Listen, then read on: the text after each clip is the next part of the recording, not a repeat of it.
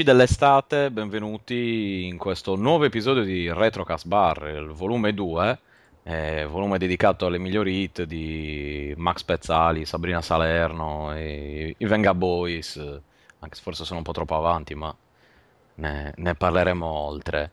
Quindi, solito mini episodio estivo di durata X con personaggi X, ma non troppo X perché già li conoscete, gialli, e sono il piccolo, minuscolo, giovanissimo, diciamo, Marpo. Miau, ciao! Eccolo, è Ciao appena... bimbi! ecco, l'amico dei bambini, come Gamera. Sì. E poi un altro grande amico dei bambini, ovvero Luigi Marons. Ciao bambini! Bello! Ecco. Luigi è il nuovo, nuovo idolo delle folle adesso, dopo Justin Bieber abbiamo Luigi Marons. I trediceni fanno a gara per, per averlo, ecco. Di, di entrambi i sessi, eh, non c'è distinzione. Purtroppo. Sì, sì, sì. Noi abbiamo un detto qui in Abruzzo, finché sei caldo sei buono. Quelle cose tipo in, in amore in carestia ogni buca galleria, più o meno. eh. Eh, Comunque, bene, quindi in questo episodio eh, parleremo di cose varie ed eventuali. E ho de- abbiamo deciso, dopo un lungo consiglio durato alcuni secondi, che inizierò io, come sempre. Eh, no, non è vero, non come sempre, però eh, ultimamente era da un po' che non iniziavo, non è vero, ma sono dettagli. Io vi porto un giochillo estivo che potrebbe rallegrare i vostri emulatori, vi spiegherò anche perché. Vi spiegherò anche perché questo gioco siete costretti a emularlo se volete giocarlo, a meno che voi non siete ciappunes o collezionisti, ma in quel caso lì dovete comunque emularlo. E il gioco in questione è Policenauts del fantomatico Hideo Kojima, un nome che fa tremare le mutande a chiunque lo, lo nomini e lo senta. Questo simpatico giochillo esce per PC novan- no, 9821 nel 94, una di quelle piattaforme solo eh, giapponesi incredibili che noi non abbiamo mai visto purtroppo, o se l'abbiamo vista l'abbiamo vista male, e poi per 3DO nel 95, una, una di quelle piattaforme che anche vedendolo era meglio lasciar perdere, insomma, potevano fare di meglio. E in seguito per PlayStation e Saturn nel 95. E... Di questa versione di questo gioco esiste solo originalmente la versione in giapponese. Era prevista una versione localizzata in inglese per Saturn, ma come tutti sappiamo, il Saturn non è che abbia avuto questa grande, eh, insomma, questa grande vita. Eh, come al solito, lo stile di Kojima è quello decisamente verboso con taglio cinematografico e la storia, breve- una breve sinossi, è quella che eh, tu sei il, il personaggio protagonista che si chiama Jonathan Ingram, o come dicono i giapponesi, Jonathan Ingramu, che purtroppo hanno dei problemi con la... finire le, le parole con le consonanti, e- che fa parte di questa polizia spaziale, di questo Project Mercury, insieme ad altre persone. Durante, questo si vede all'inizio, quindi non è che sia un grande spoiler, se iniziate il gioco lo vedete, insomma. Durante eh, una delle missioni spaziali c'è un, eh, un incidente, quindi lui viene eh, lanciato lontano dall'orbita della navicella in cui sta, sta lavorando e rimane in ibernazione per 25 anni grazie a un modulo criogenico della tuta che indossa.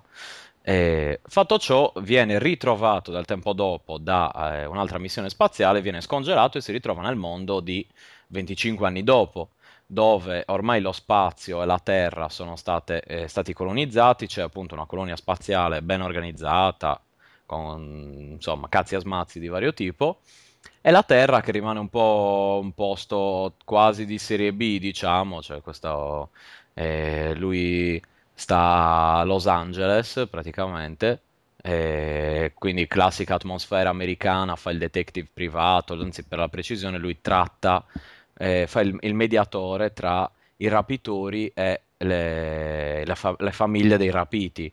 Quindi in effetti fa eh, insomma una cosa abbastanza sarda, perché abbiamo una, una lunga tradizione di, di- di- di eventi di questo tipo, ultimamente grazie a Dio eh, scomparsa. Eh, Però, insomma, eh, famiglie facoltose, eh, cioè i, i rapitori, i briganti, rapivano figli, parenti, insomma, membri di famiglie facoltose per chiedere un riscatto. Più o meno lui fa una cosa simile, una specie di misto tra un detective privato americano, co- classico, sigaretta, eh, passato nella polizia, tutte quelle cose lì, un po' borderline, e, e appunto è questo mediatore. Eh, il gioco in sé ha una grafica eh, bidimensionale, ma con una grande serie di filmati in full motion video, eh, stile cartone animato, ed è un punta e clicca. Eh, è un punta e clicca con qualcosa in più, ovvero eh, riprende le, le- le ambientazioni, diciamo, di, di Snatcher, precedente gioco di- sempre di Kojima, sempre dal taglio americano, tanto che in questo Police Notes due personaggi sono eh, identici a altri due di... eh, eh, altri due, al protagonista e al nero di, di Arma Letale, adesso non mi ricordo il nome, insomma, quello che dice sempre sono troppo vecchio per queste cose, sono troppo vecchio per queste cose. E in più ha un... Esatto. E in più ha un, un- quindi una serie di tributi al cinema americano hollywoodiano e una serie di tributi al, eh, alla, al- dice, alla mitologia classica giapponese con la storia di Urashima Taro. In breve, la storia di Urashima Taro è, adesso me la ricordo io da Dottor Slamperale, non ho molta voglia... Ah, ecco qua, ok. Eh, praticamente ehm, questo Urashima Taro è un pescatore che eh, pesca una tartaruga, la libera e... Allora, la, la tartaruga per ringraziarlo lo, lo invita nella, nella sua città sottomarina. Eh, nella città sottomarina lui passa un giorno divertendosi, ballando, bevendo, eccetera, eccetera. Quando ritorna nel, nel futuro, eh, cioè quando esce dal- dall'acqua, si ritrova 3000, no, eh, 300 anni nel futuro. Altre storie dicono che assieme al- all'uscita di- dal- dall'acqua di Urushimataro gli venga data anche una scatola. E gli, gli viene detto di non aprirla per nessuna ragione al mondo perché è pericoloso, è un regalo, ma tu non devi aprirla. Lui invece, classica storia con eh, la, la- la- la parabola finale, eh, lui preso dalla smania apre la scatola e dentro la scatola ci sono i 300 anni che lui ha passato sotto, sott'acqua. E, e quindi invecchia, invecchia immediatamente, muore immediatamente, adesso non ricordo bene eh, come la cosa. Eh, quindi appunto ci sarebbe stata la, la sua vecchia lì dentro, non riesce. Più o meno la storia è simile perché anche Jonathan eh, rimane 25, si trova 25 anni nel futuro senza la scatola, eccetera, eccetera, però si ritrova in un mondo che è relativamente cambiato. Eh, quindi appunto la storia è molto profonda, eh, aspettatevi tanti dialoghi, ma non esageratamente lunghi, ecco. Eh, immaginate insomma il tutto eh, come un punto e clicca con delle sezioni di sparatutto in prima persona, con uno sfondo praticamente fermo, il mirino che si muove e eh, la possibilità di colpire i nemici o di fare anche allenamenti in base ai quali prendi un punteggio, insomma. Eh, è un po' scomodo da utilizzare con- senza il mouse. Eh, vi spiego appunto, questo gioco qui si può trovare tradotto da un gruppo di appassionati in inglese, esclusivamente in inglese, non penso che esista una versione in italiano, ma eh, la trovate in inglese, praticamente si sono limitati a prendere la ISO del, del gioco e a sovrascrivere i dialoghi in giapponese. È abbastanza ben tradotta, quel pochino ninino di giapponese che so, quindi proprio parole singole eh, e semplici di uso comune, tutto sommato ci rientravano, tranne forse qualche, qualche adattamento un po' azzardato, diciamo. Però molto ben fatto, storia interessante, coinvolgente. eh, Quindi se vi piace Kojima e quelle cose lì, appunto, lo stile americanoso, trovate anche l'easter egg come Metal Gear Solid, eh, come faceva Psycho Mantis che villaggiava i salvataggi. In questo caso è una versione PlayStation. Se voi giocate a Tokimeki Memorial, che è un gioco giapponese di appuntamenti, quelli classici, orripilanti, dove devi diventare il fidanzato di una tizia virtuale, eh, ci saranno dei, dei dialoghi speciali nel, nel coso. Adesso sarebbe interessante provare a fare tutto tramite emulatore. Io ci sto giocando nel cellulare. Ecco. Eh, sì, lo sto emulando nel cellulare perché secondo me non è male come, come come cosa, perché nel televisore di casa in ogni caso eh, la, la PlayStation o quello che volete non è abbastanza... eh, cioè la risoluzione è bassa perché voi considerate un gioco uscito per Saturn o per 3DO, non aspettatevi una cosa incredibile. Quello per PlayStation ancora ancora ci sta, ma l'immagine è sempre abbastanza piccolina, tutto sommato pure un po' sgranata. Nel- in uno schermo, io un Samsung S3 che è abbastanza grande, l'immagine la vedi praticamente al 100%, non è male, forse anche su un tablet.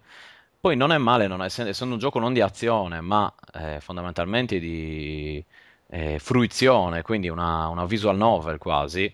Voi vi ritrovate a leggere questo testo, a fare delle azioni, solo in qualche momento ci sarà eh, l'azione vera e propria, quindi dove si tratta di sparare al nemico o cose così, ma quelle sono, insomma, più o meno diciamo che si capisce. Divertente, devi anche ricaricare eh, la pistola, eh, ci sono tanti riferimenti a- ai giochi passati e futuri. La, la sigla iniziale di Policenauts è quella che si sente in, ehm, eh, all'inizio di Metal Gear Solid, quello dove, dove sente tu, tu, tu, tu, tu, tu, eccetera, eccetera.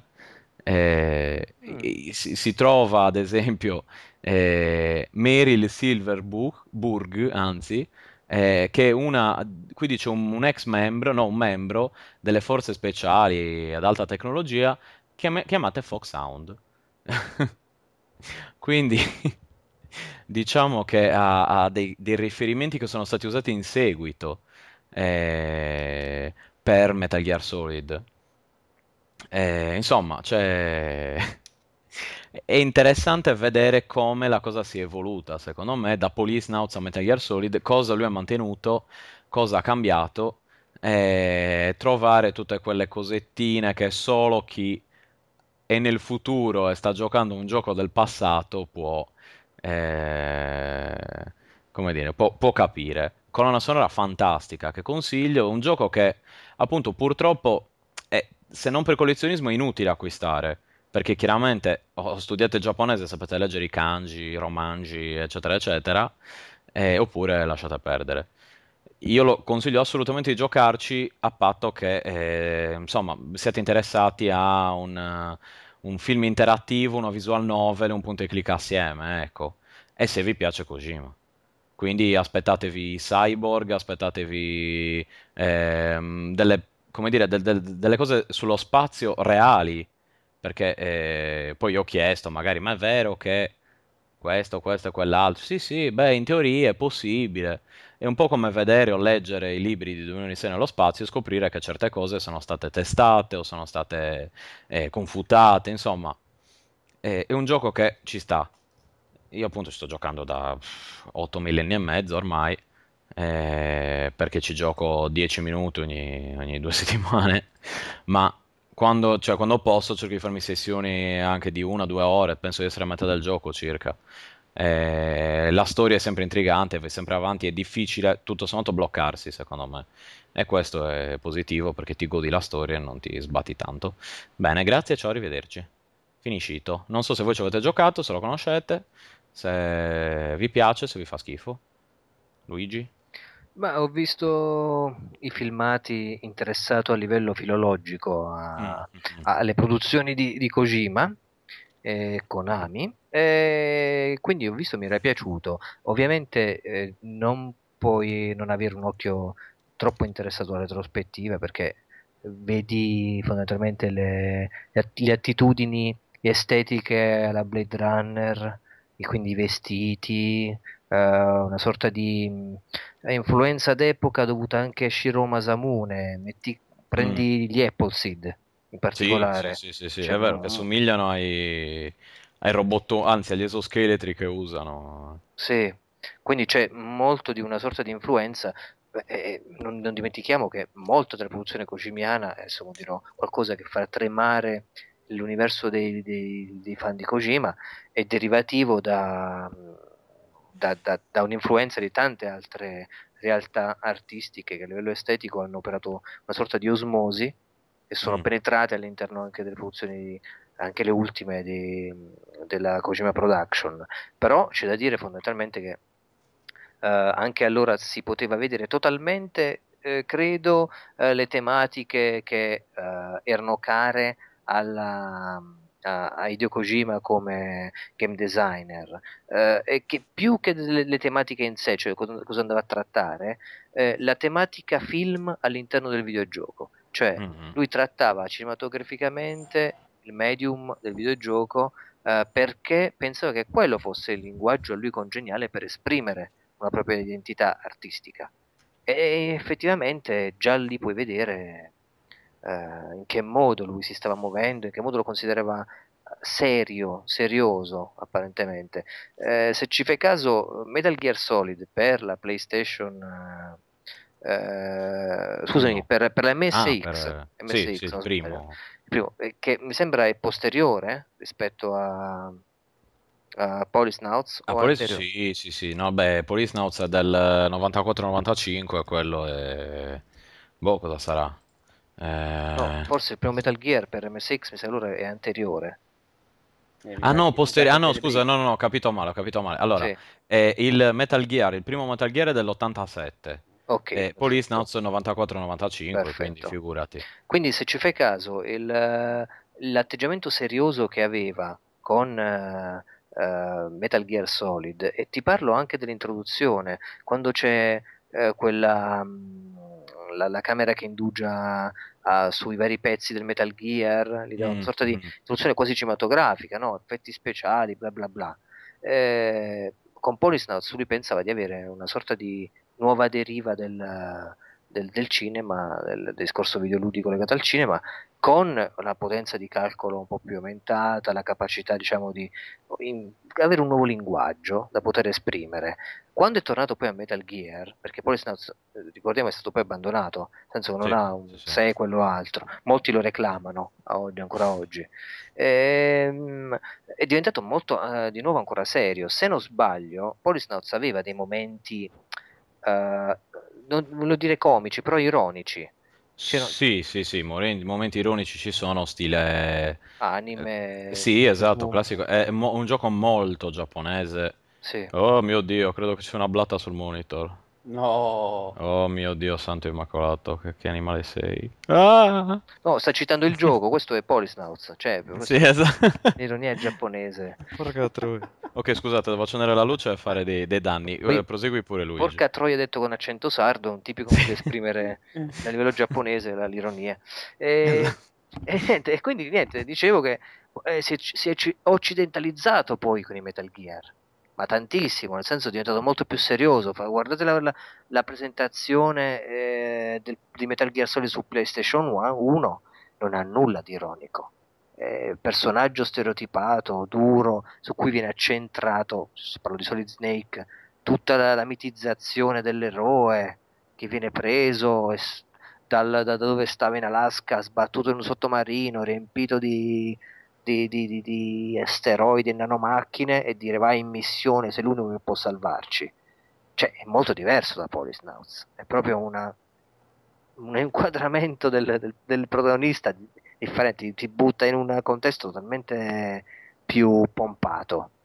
Anche lì è prendere lo spirito dei tempi dei film che c'erano all'epoca, che eh, sicuramente, anzi, eh, lo influenzano in un modo molto forte sì. Non neanche si può dire influenza, proprio, non, è proprio una, un omaggio a un certo punto diventa, cioè come di personaggio Snake che è 3000 rimandi da, come si dice, che è 1987 Fuga da New York, eh, che è da Iena, ma mh, tutti questi personaggi qui, Rambo, tra l'altro lui è forse il più cinematografico degli autori di videogiochi, anzi sicuramente lo è, eh, anche chi fa critica televisiva o cinematografica di solito è più facile partire da Kojima che da altri autori.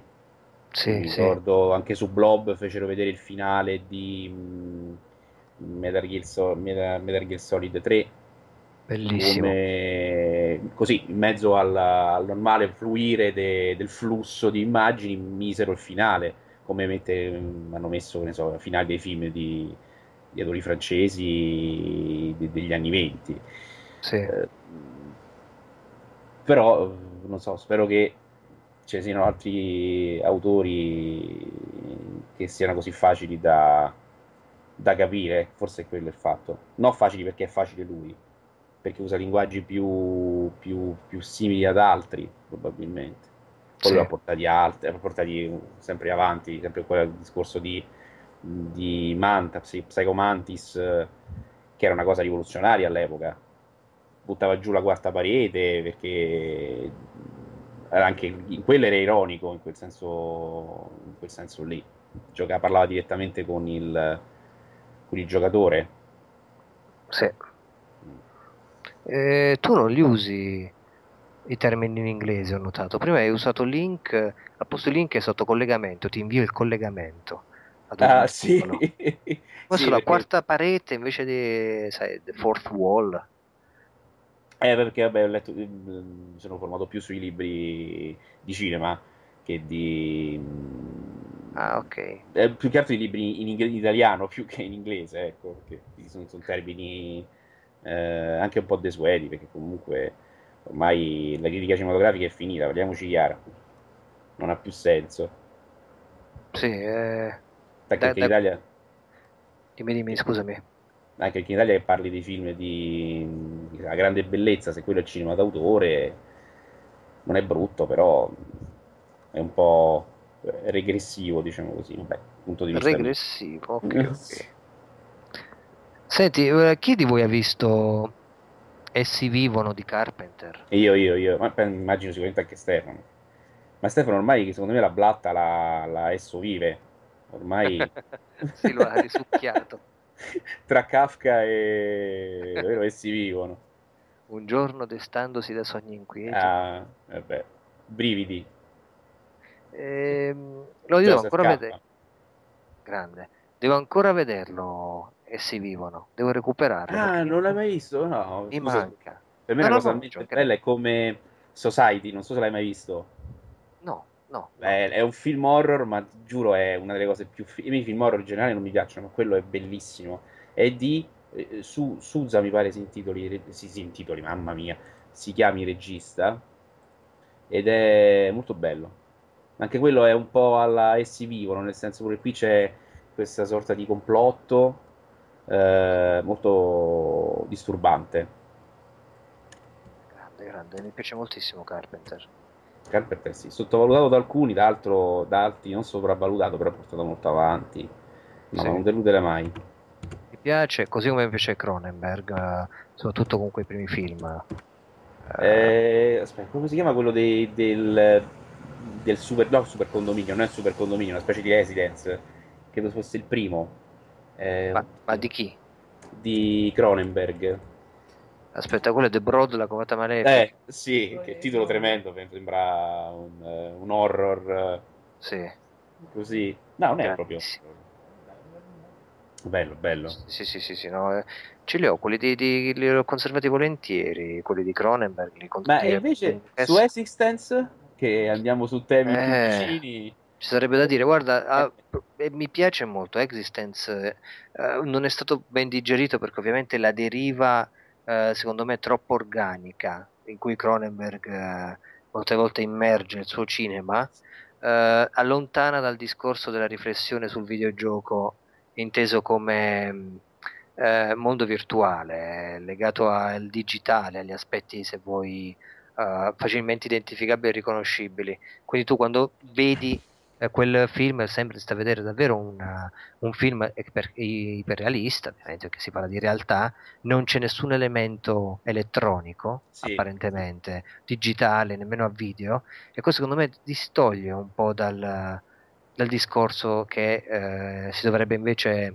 no che si dovrebbe, che più facilmente e popolarmente identifica la realtà virtuale da quella reale e quindi la riflessione che la va a corroborare. Eh, non ce l'ha questo, Exist, Existence, per me è un grande film, però devi andarci a pensare a livello concettuale sopra, sul perché non c'è questo elemento digitale, perché si tratta proprio di una realtà dentro una realtà, dentro una realtà di scatole. Eh, questo per dirti che preferisco forse, di, forse preferisco, non lo so perché l'ho visto di più, comunque Nirvana di Salvatores. Ah, questo è, ah. è interessante. In dubbio rispetto a mh, Existence che mi è venuto vedendolo è che forse lui non ha giocato ai videogiochi. questo sospetto, che lui Sì. ne ha parlato, diciamo, teoricamente, Sì. però l'esperienza di gioco, secondo me, boh, la sensazione che ho avuto è stata questa. Forse invece Sì. Salvatores eh, una partita qualcosa l'ha fatta col, col Mame, ci ha giocato. Sai cosa? Ehm, non, di- non penso che non abbia giocato ai videogiochi, nel senso, non è forse dentro il discorso della perdita della nostra coscienza del reale per eh, entrare in quella videoludica eh, in, in maniera così pressante, forse non c'è, però se ci fai caso, eh, Videodrome, Mm, Sì, Videodrome, infatti. Video- aveva ali sopra eh, la televisione un Atari. Ti parlo del, del protagonista. Del, Sì, sì, sì, sì, sì. Quindi non so se voi voglia mettere soltanto a livello estetico eh, alcune macchine per far capire, ecco, Sì, oggi come la simboli. realtà, cioè, i simboli, sì, per presumo, e, e non invece abbia approfondito proprio l'estraniamento, l'immersione che il videogioco può causare all'utente. Perché su Videodrome, sì, cioè, è, è- dicono tutti la nuova carne, tutto questo concetto qui, ma la sensazione che dà è molto diversa. Cioè, non, dico- ha- non so se ha fatto televisione, mm, Cronenberg, eh, però quello che si vede, è, mm, la sensazione che dà è di qualcuno che sa di- veramente di quello che, pe- che- che- di quello che sta parlando, Sì. o di quello che teme, o di quello che sogna, perché poi è tutto, Cronenberg è tutto de- paura e desiderio nello stesso momento, un termine strabusato. Su Existence questo non c'è, l'ho visto un po' più, però il film mi è piaciuto. Sì, sì, sì, innegabilmente eh, eh, persuasivo. Sto pensando Nirvana. Eh, infatti Nirvana- devo chiedere Nirvana perché quello è un po' più discusso perché Salvatore è sempre, cioè, è- era un'operazione su cui molti si azzardavano, dicevano che fosse un azzardo. Io l'ho visto a Sì. pezzi, devo dire la verità, quindi... Anzi, non l'ho visto tutto. Ti consiglio di rivederlo, non so quanto tempo fa l'hai visto. No, no, mi sa che l'ho visto tutto e ti devo dire che come omaggio ai film di... a un film cyberpunk l'ho trovato, cioè come film cyberpunk eh, degno, Sì, minimo, cioè non era una, una pupazzata per dirlo in termini più così. è vero, produzione molto strana nella cinematografia di Salvatores, molto ambigua, però eh, i topoi del cyberpunk e tutto quello che riguarda la, la suggestione, anche epidermica, delle- Mhm. dell'ambiente, a volte derivativa, a volte dovute diciamo, a delle intuizioni abbastanza genuine, eh, riesce a prendere. A me, insomma, ha trasmesso il senso di distacco che in maniera esemplare, vabbè, William Gibson ha descritto in eh, Neuromante. Mm. Eh, non so se l'hai letto il libro. Eh, un sacco di tempo fa, infatti adesso devo, devo riprendere tutto. Hai visto il film, però. Ho visto il film, no, l'ho letto un sacco di tempo fa. Più che altro mi ero concentrato sulla roba più vicina, che hanno fatto un libro sullo steampunk, Sì. però mh, devo riprendere in mano tutto il materiale, mi sono allontanato. Non me lo Guardi, ricordo praticamente. eh, io vi consiglio alcuni libri, ma giusto un paio, eh, se riuscite a trovare. Uno è di un autore italiano, mi sembra che l'ho, l'ho parlato diverse volte anche eh, con Stefano. Si chiama Alessandro Vietti e ha scritto eh, questo libro chiamato eh, in maniera molto didascalica eh, Cyber World. Quello Sì. che, che sembrava avesse inventato, cioè che, che- che- che prevede il Wii Eh, sì, Pad, il no, Wii. il Balance Board. Balance board, eccetera, sì. So, ho inventato lui. Beh, Sì, No, eh. no, non mi veniva il termine. Sì, tra l'altro del, del 96 mi sembra quel libro ha vinto Sì, sì, sì. eh, il premio eh, Nebula, non mi ricordo cosa comunque per la fantascienza in Italia. Non ricordo che premio era, forse mi stai dicendo una stronza, comunque un premio l'ha vinto. Eh, non so se è ancora fuori, se è fuori catalogo, si può trovare su internet. No, si trovava su internet, mi pare. L'avevo- Ok. Perché l'avevo cercato, non, non l'ho acquistato, ma l'avevo cercato. che, che c'era in ehm, Vistoso Mezzon. Comunque, sapete che ho Sì. vinto la mia battaglia contro la Blatta. Ok. Eh, sono qua, sono Ah, ma sei vivo, tu? con voi. Pensavo avesse, hanno- avesse vinto lei. E sta parlando adesso attraverso il mio cervello. Sì. No, io non sono un grande fan di ammazzare gli animali, diciamo, però... eh, Quando c'è in gioco la dire- tua vita non... eh, no, no, cioè io, io- io- io le blatte e le zanzare proprio non le, non le tollero. Cioè, Sì. sono penso le- gli unici due animali che Ecco, se sono in casa ci metto il DDT sopra, se sono in giro e le, e le zanzare le schiaccio, le blatte mi fanno talmente schifo che non riesco neanche a schiacciarle. La blatta germanica o blatta... mm, No, devo dire che era una blatta abbastanza tranquilla, pulita, ordinata, ecco. E- Per carità, però sempre una blatta. E io, me, gli animali che mi pungono, che vivono nelle fogne, non... eh, Insomma, non- gli insetti, ecco, non gli animali. Cioè, preferisco il ratto a quel punto. Quindi... Una pantegana sullo schermo. Scusate. Eh, la pantegana sullo schermo È è, vero. È già più, più piacevole. Poi mi ha, mi ha anche sfiorato, ero in giro a darmi fuoco alla parte, insomma. eh.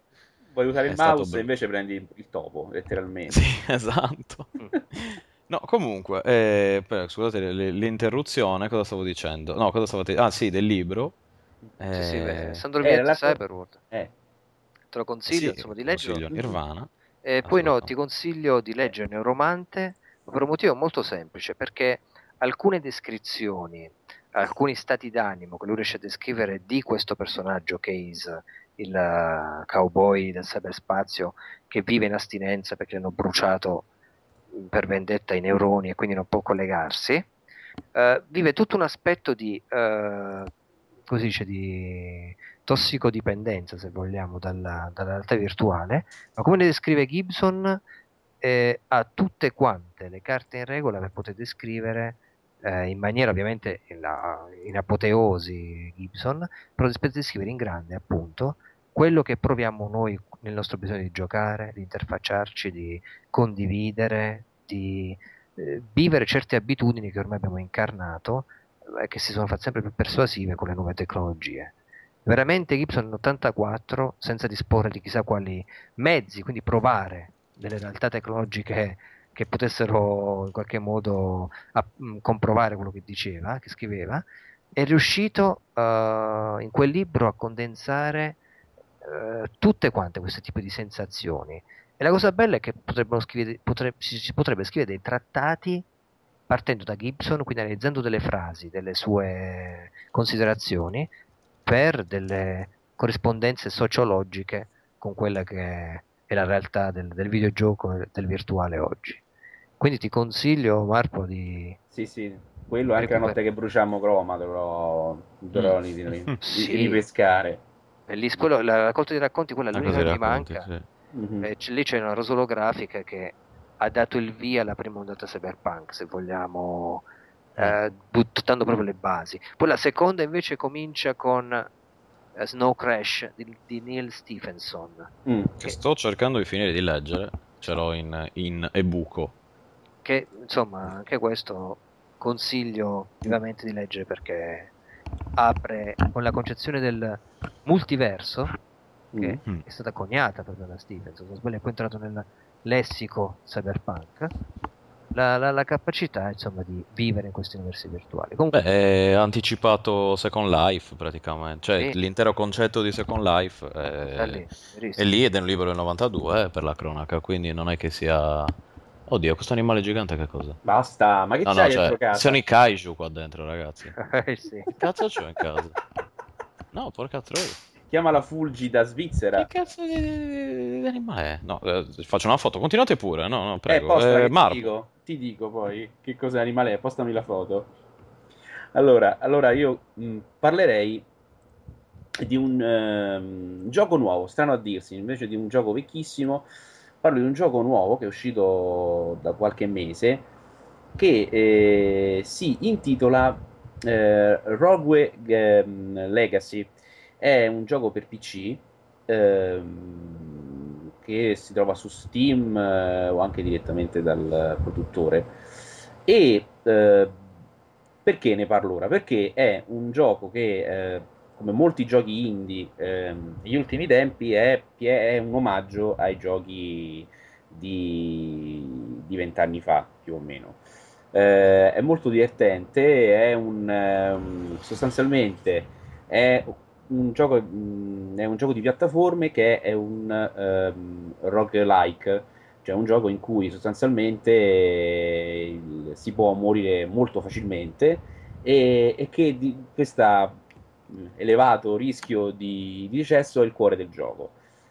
Questo è di solito nei roguelike. In Rogue Gal- Legacy ehm, è uno degli elementi, su questo elemento c'è, hanno aggiunto cosa, un elemento nuovo, ovvero la, eh, diciamo la stirpe che si crea eh, con i vari avventurieri protagonisti del gioco.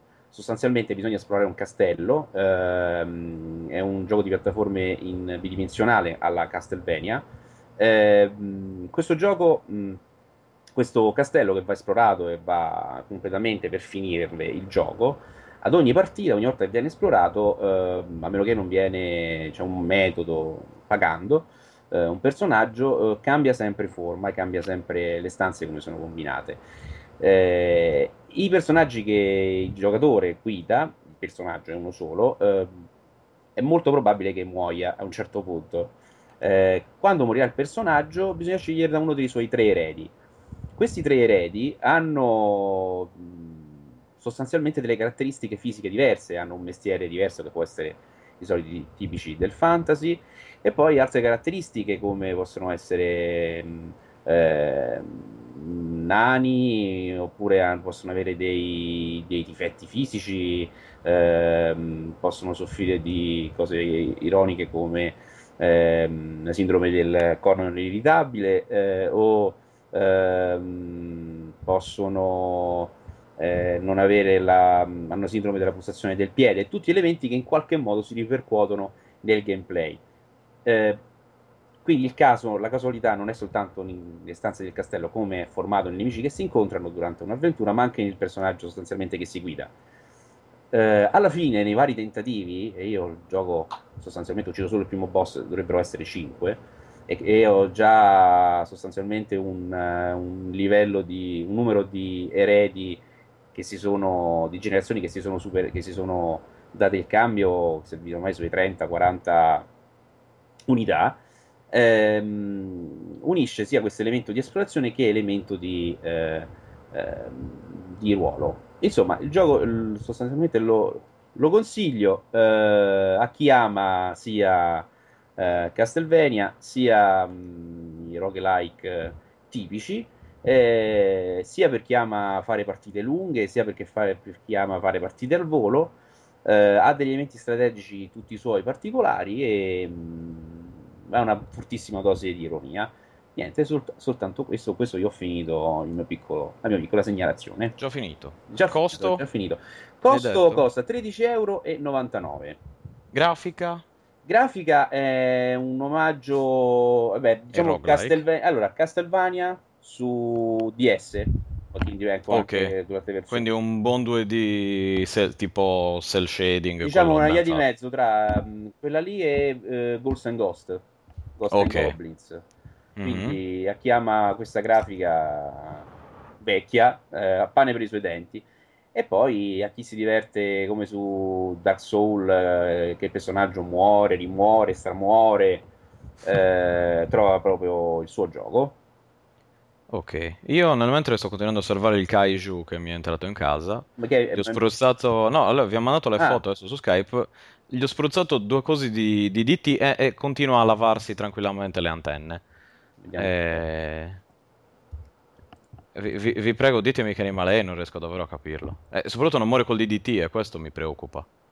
Eh, col DDT muore tutto. Eh no, questo probabilmente è DDT delicato svizzero, non lo so io. delicato. Ma che cazzo ne so, userò lo Zyklon B. Che rispetto, a questo Mazz... punto.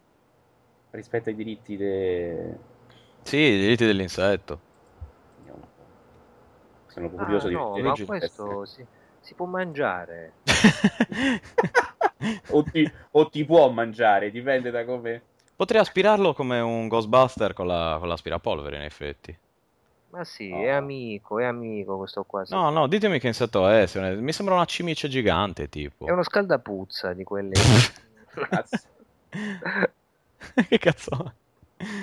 No, sembra. Non, ho mai sentito uno scaldapuzza. No, uno scaldapuzza mi mancava, ah, però vabbè, adesso è il mio migliore amico. È una cimice. È una cimice? Sì. Ehm... Non la posso schiacciare perché puzza, giusto? Proveto di scaldapuzza. Se è verde, sì. Se è verde, se la acciacchi, puzza. Non riesco a capirlo. Quella attira um, un po' diventano marroni piano piano che, um, che invecchiano. Ecco, io la prima volta che ne vedo una... Oddio, che cazzo è di anime? Oddio, due cimici. Sono due. Sì, ne è arrivata un'altra. Ma scusa, ma che... che... Ma che Dove di- Non lo so, è la prima volta che Nella vedo tutti questi, tutti questi animali. Non c'è neanche la mia ragazza a difendermi. Vengono attratti dalla luce. Vengono Ah. tro- Ok, sì, immagino, anche perché sono sopra la lampada, quindi. Però, ecco, l'unico problema è che se li, li acciacchi poi questi puzzano in maniera nauseabonda. Sì. Ecco, no, il mio problema è che se non muoiono col DDT, io come li ammazzo? Col Li aspiro con la... Col DT muoiono. Non muoiono, cazzo, gliene ho spruzzato due, questo qua si sta grattando le antenne. Eh, ho capito. Secondo me devi farli dormire con te per farti passare la paura. Porca troia, guarda! Niente, niente. Ma saltano queste cose? Eh, Volano. qui, eh. qui forse eh, Luigi lo, lo ricorda. Hai visto Fantaria dello Spazio? Eh, non lo ricordo. Brutto film, ci credo perché è un bruttissimo film di Verhoeven. E ci sono. Ah, poi quali, quali affatti belli Verhoeven, pure questo è vero. Ma con la, l'aspirapolvere. la forma degli alieni è preso un po' da questi. Degli alieni, sì, sì, dei sì, settoidi, così si chiamavano. Vagamente dalle cimici. Mm, mm, mm. Quindi deve stare attento Stefano che potrebbe trovarsi delle sorprese insettoidi in casa. Sì, sì. No, ho il- l'aspirapolvere certo. qua a fianco e non ho paura di usarlo. Adesso ho il tubo dell'aspirapolvere in mano come Ash in, eh, nell'Armata delle Tenebre. Ora sono il re del cazzo della merda. Vai. No, sono fastidiosissime da togliere queste poi. Perché sono Eh, un po'. Ma si attaccano anche alla pelle?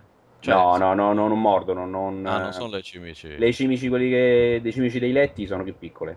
Ah, ok. Queste Cioè, in teoria fanno- potrei anche conviverci con loro. Te l'ho Eh sì, detto, però- sì. Eh sì, loro ci Loro- vivrebbero. sì. No, comunque io gli ho spruzzato qualcosa come... Cioè, una dose tale che avrebbe ucciso anche me di DDT e, e sono lì che si lavano.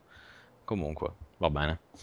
Niente, ritorniamo ai videogiochi dopo la mia lotta contro Kaiju. Potrei sparire per togliere il suono, per aspirarle appena escono di nuovo fuori dalla, dalla lampada.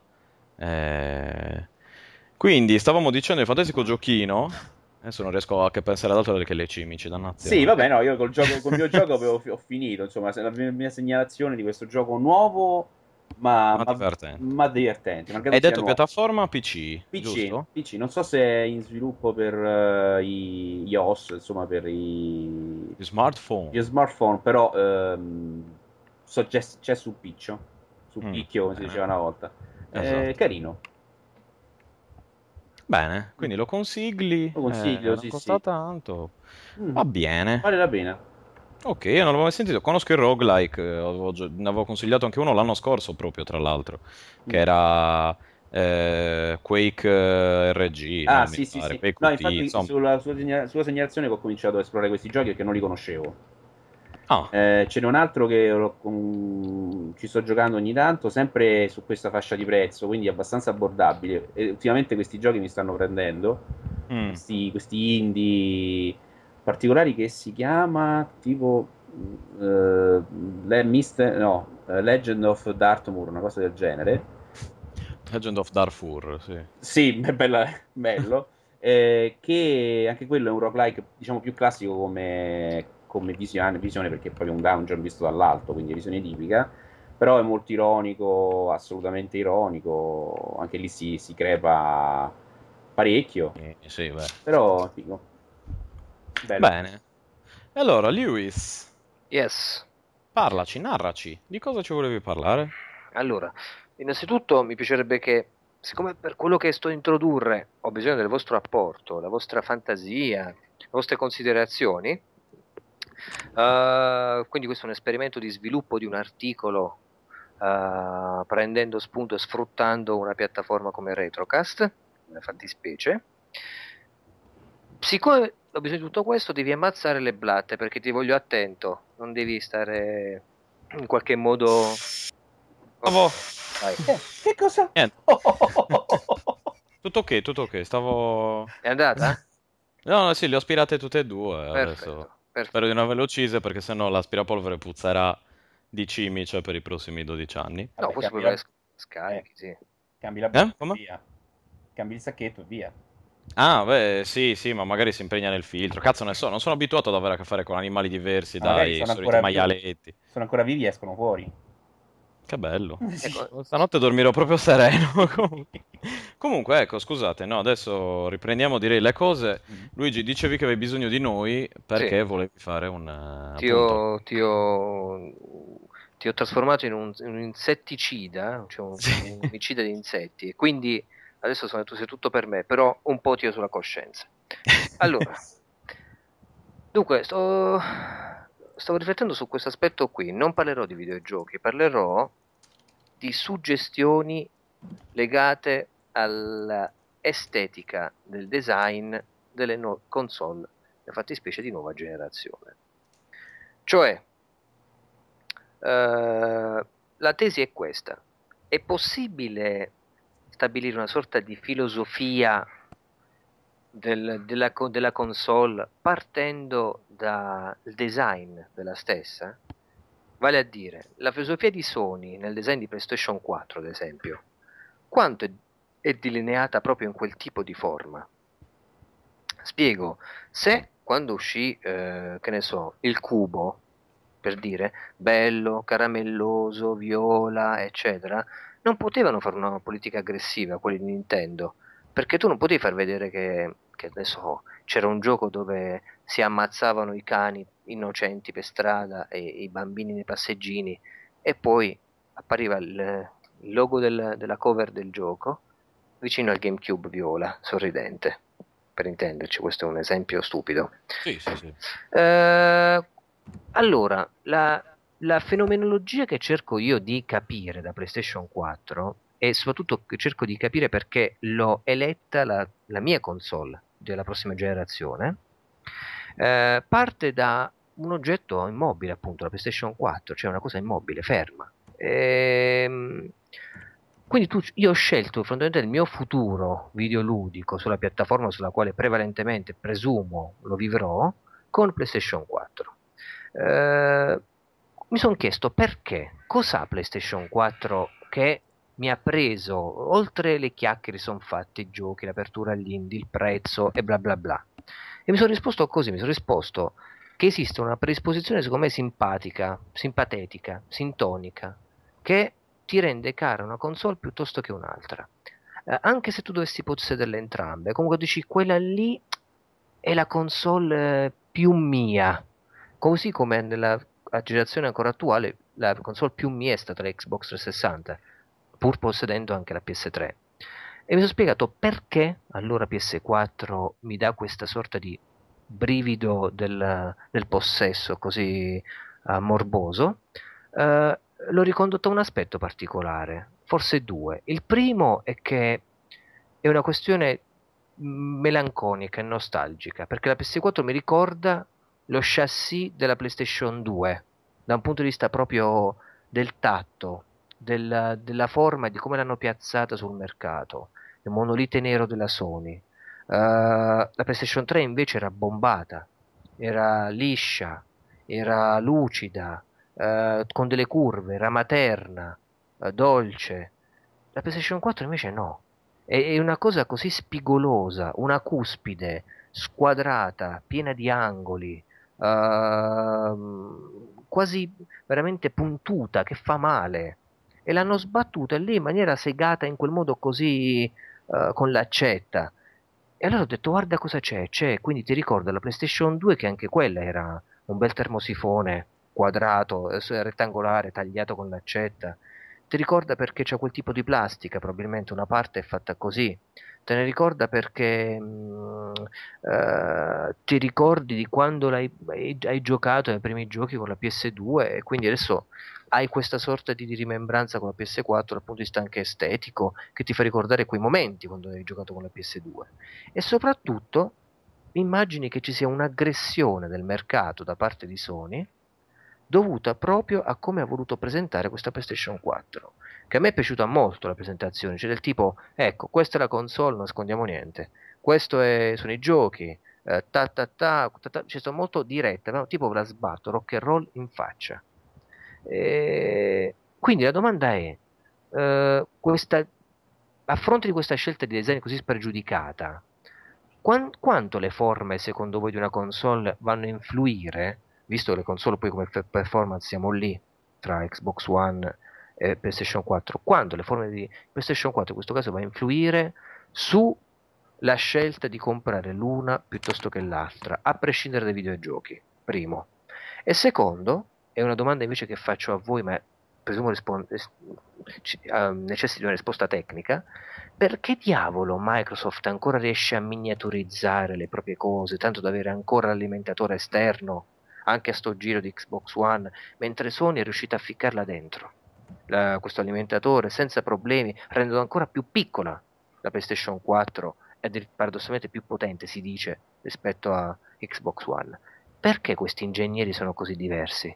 Perché non c'è questo sforzo uh, ingegneristico a parte di Microsoft che la fa allineare a cose che invece Sony riesce ad arrivare con così facile uh, tranquillità, sembra apparente. Queste allora, sono le mie domande. Io mi, prima di dimenticarmi, come direbbe Pizzi, ciò che devo dire, mm-hmm. eh, nonostante le nostre differenze di età, è vero, purtroppo anch'io non ho memoria. Eh, sul design, facendomi una discreta sega mentale, direi che eh, è come, cioè, appunto, riflettendoci a, di getto, dando un'impressione, un pensiero molto, eh, come dire, immediato sulla pelle, ecco. È come se il design della PlayStation 2 fosse stato fatto aggressivo per far vedere la potenza. E invece quello della PlayStation 4 sempre spigoloso, aggressivo, simile a quello della PlayStation 2, per far vedere che loro possono eh, farcela, possono rinascere come una forma di, eh, come ti posso dire, di, di, Final Fantasy a suo tempo, il primo, che doveva essere probabilmente l'ultimo Final Fantasy, appunto, perché avevano finito i soldi, perché questo, perché quello, e poi si è verificata una rinascita del del brand, del, del brand, della nascita proprio della, della, compagnia praticamente, come la conosciamo oggi. Quindi questo secondo me per... Mentre la PlayStation 3 era magari dalle forme più dolci, più bombata, come dire... Eh, come dare una, una qualche forma di sicurezza, tra virgolette. State tranquilli, la PlayStation, sapete con cosa avete a che fare, ecco.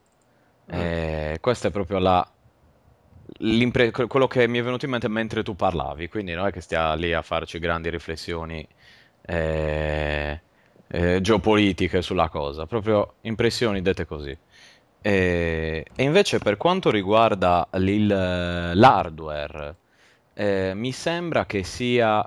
Eh, cioè allora, la tendenza americana è quella di fregarsene delle dimensioni del... cioè più grande e me- più è meglio, tra virgolette, ovviamente.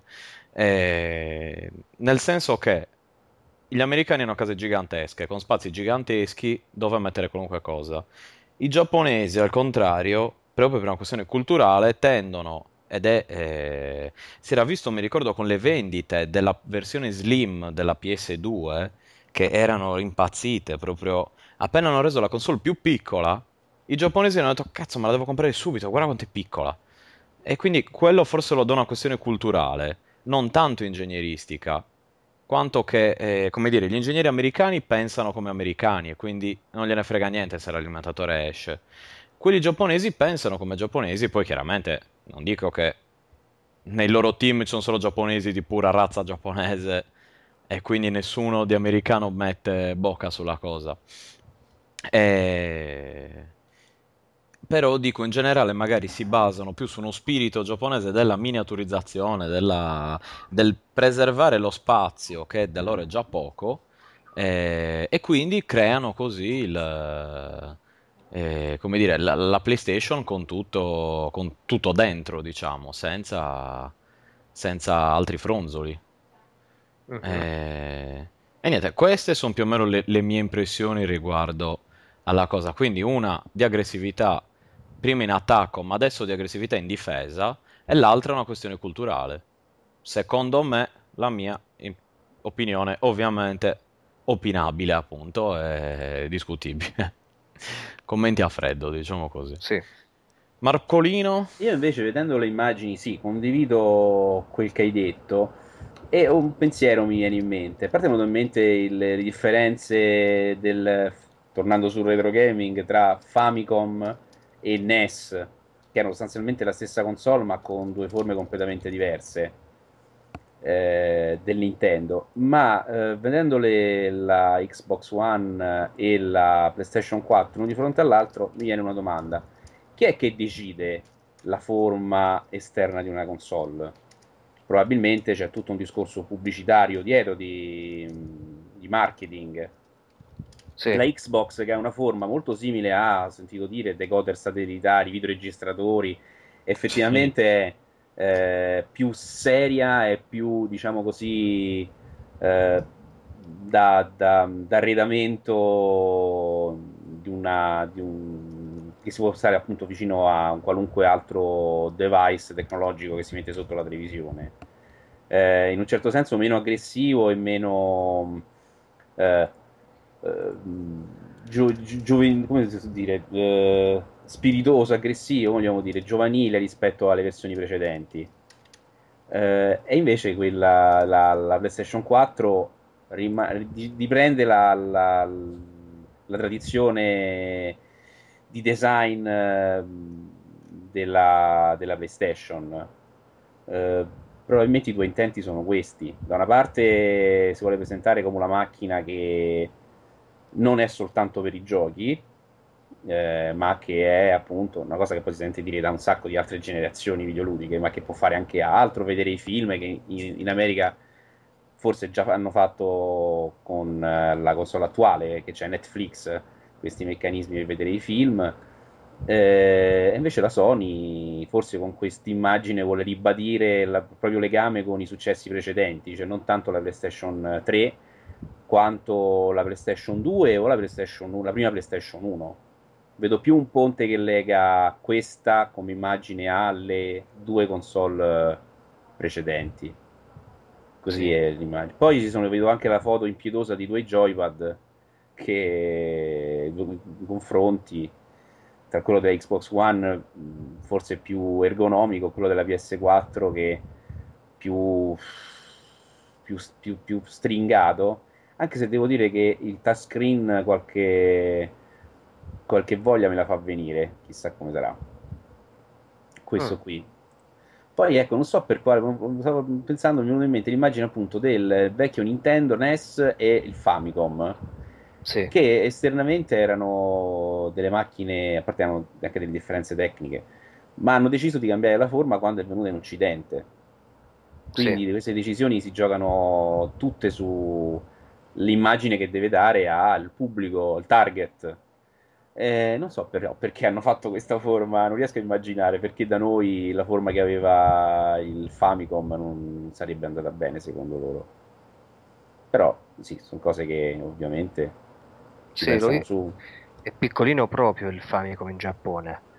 Sì, anche pic... perché la forma che aveva era poi simile al Super... Ehm a Super NES, cioè la cartuccia. Oddio, non mi ricordo. Sì, penso che anche la versione occidentale aveva la cartuccia sì, che si infilava dall'alto. Quindi sì, il sì. top loading, esatto. Bisogna considerare ah, perché sì. loro dove venivano da, dal fallimento dei videogiochi che c'era stato, il crack, quindi loro lo davano l'impressione che non era troppo un giocattolo, che era un giocattolo.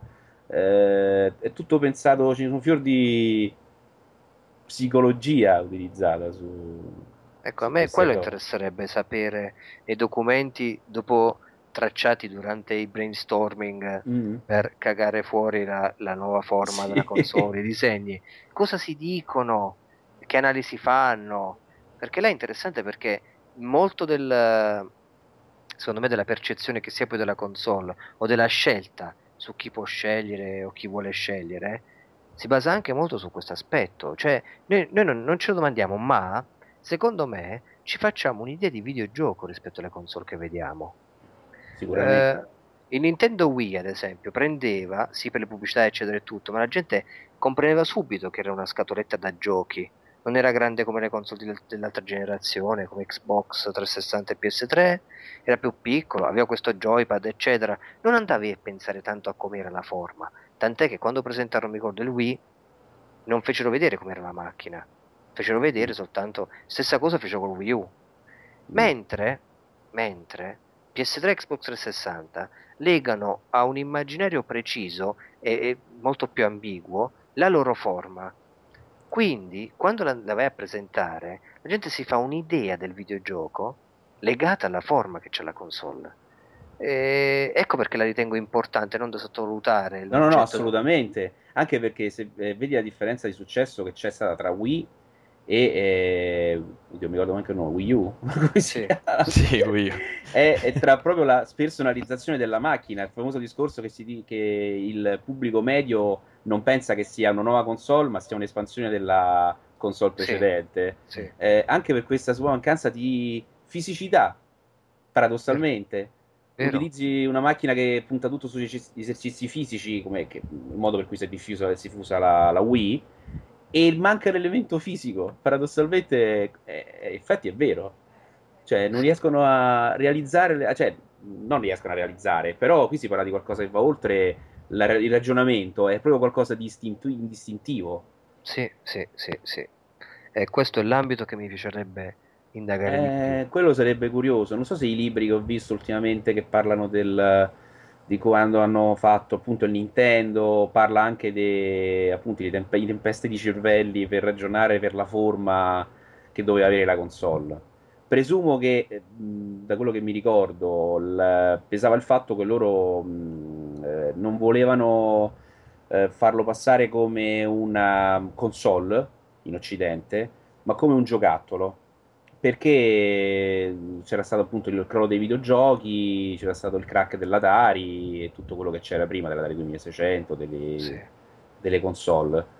Uh, però ricordo vagamente, quindi non so dire. Però l'idea era quella che appunto doveva, essere, passare, doveva passare come un giocattolo, che poi è rimasta anche legata a questa idea. Io mi ricordo con la PlayStation 3, mi pare, che la Nintendo criticava questa idea folle di voler mettere i dischi nella console, sentire i CD. No, la console doveva servire solo per giocare e basta. Sì. Questa eresia. E questa dipende da questa, secondo me, di, è una cosa che è rimasta da quel modo di pensare da una console che, ricordiamo, è uscita fuori dal momento in cui il mercato dei videogiochi era finito, non c'era uh-huh. più. La Nintendo sì. lo riportò. E con questa idea qua, quindi... No, poi bisogna, non lo so. Però questo è un elemento importantissimo sì, sì, sì, sì. A me viene in mente un'immagine bellissima che avevo visto di co- come avevano creato il design della PlayStation 4 eh, ed era che avevano preso tipo con Word la, la PlayStation 2, avevano fatto la I di Italic e avevano creato la PlayStation 4. hanno semplicemente messo la I di Italic. Sì. Era effettivamente, c'è da dire che eh, non, non è molto diverso da come hanno fatto realmente, ma e in effetti non lo so. Comunque, questo non è proprio argomento da, da, da esageratamente da, da, da, retrocast, forse più da dietrologia videoludica. Sì, ma, eh, no, ma dico, a parte questo, il design, anche il redesign del, ma delle vecchie console, a parte che erano abbastanza rari in primis, cioè, ha tolto la Nintendo, mi sa che, cioè, tolto il Famicom e il, e la, il primo NES gli altri, il NES giapponese, quello, cioè il, il Super Famicom e il Super, eh, Super, Nintendo, erano quasi identici. Idem sì. Eh, Mega Drive, sì, cioè cambiava qualche colore, ma sì, sì, sì, non, non c'era Non era completamente diverso, esatto. Nintendo 64, PlayStation, eh, cioè, ok, tolte le colorazioni particolari, però il Siga il primo, che è il me- quello che da noi era Master System. Master System. No, il Master so. System era, era, identico, se non era identico. Adesso non vorrei sbagliarmi, ma se non ricordo male era identico. Eh, in tutte e due le versioni. Ma guarda, nel mentre eh, che ricordo i nostri contatti, ovvero... No. Eh, Come sei conduttore? Modestamente, hai capito? Devi cercare di recuperare tempo. No, sì. eh... quindi www.retrocast.it o pagina di Facebook Retrocast, ma se ci state ascoltando mi auguro che già li conosciate. Eh, detto ciò, ne approfitto per dirvi che i design erano identici. Eh, sì, c'erano delle versioni, varie versioni di Sega Master System perché poi era uscito il 2 Plus che aveva eliminato la possibilità di inserire delle schedine eh, perché alcuni giochi di Sega Master System erano stati creati su delle schede mm-hmm. simili a quelle del TurboGraph o eh, del sì, sì, PC Engine, ecco, nel primo periodo.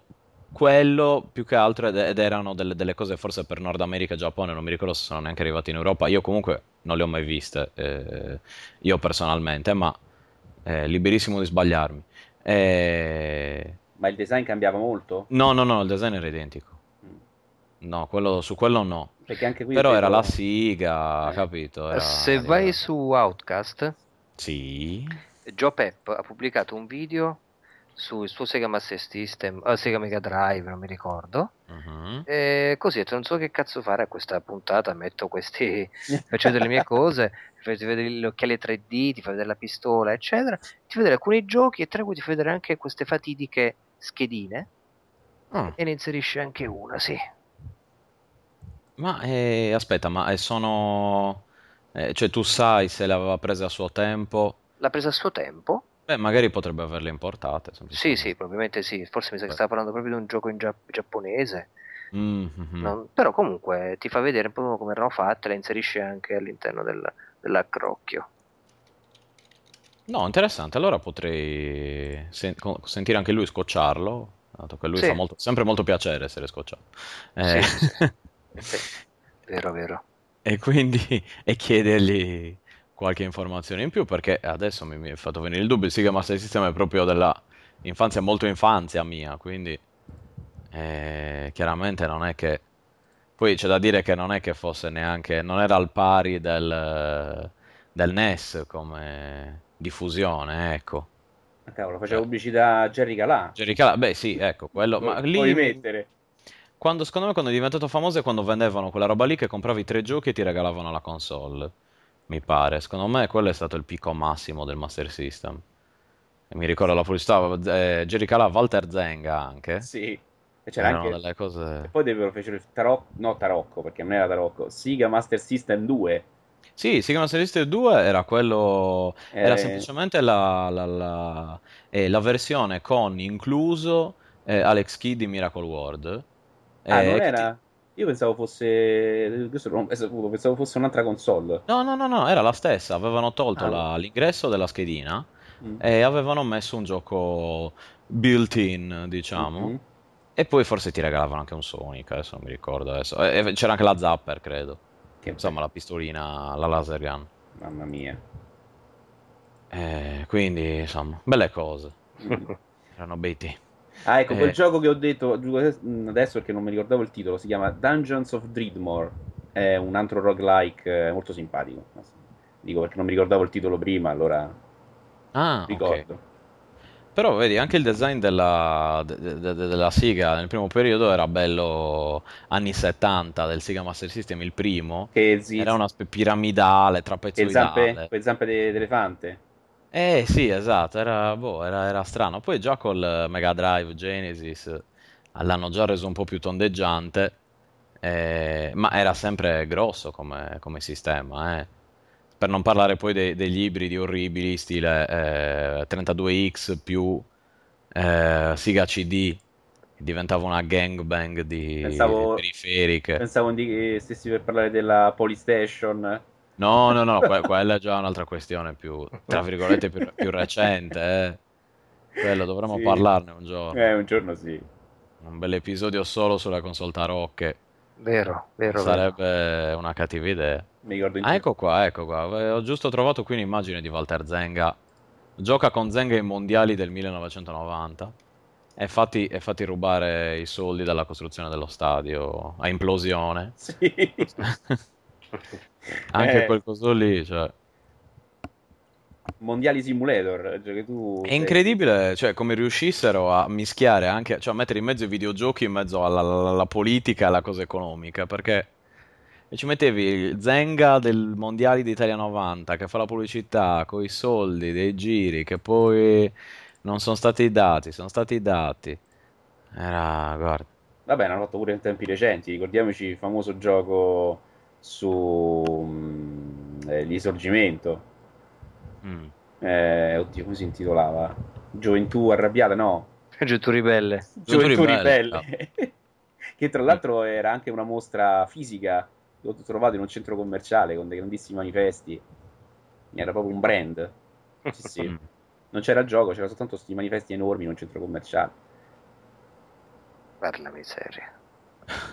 e la Madonna. Mm. Comunque, Sì, sì, ok. erano belle cose. Eh, Luigi, ecco, ri- ritorniamo al tuo, al tuo punto.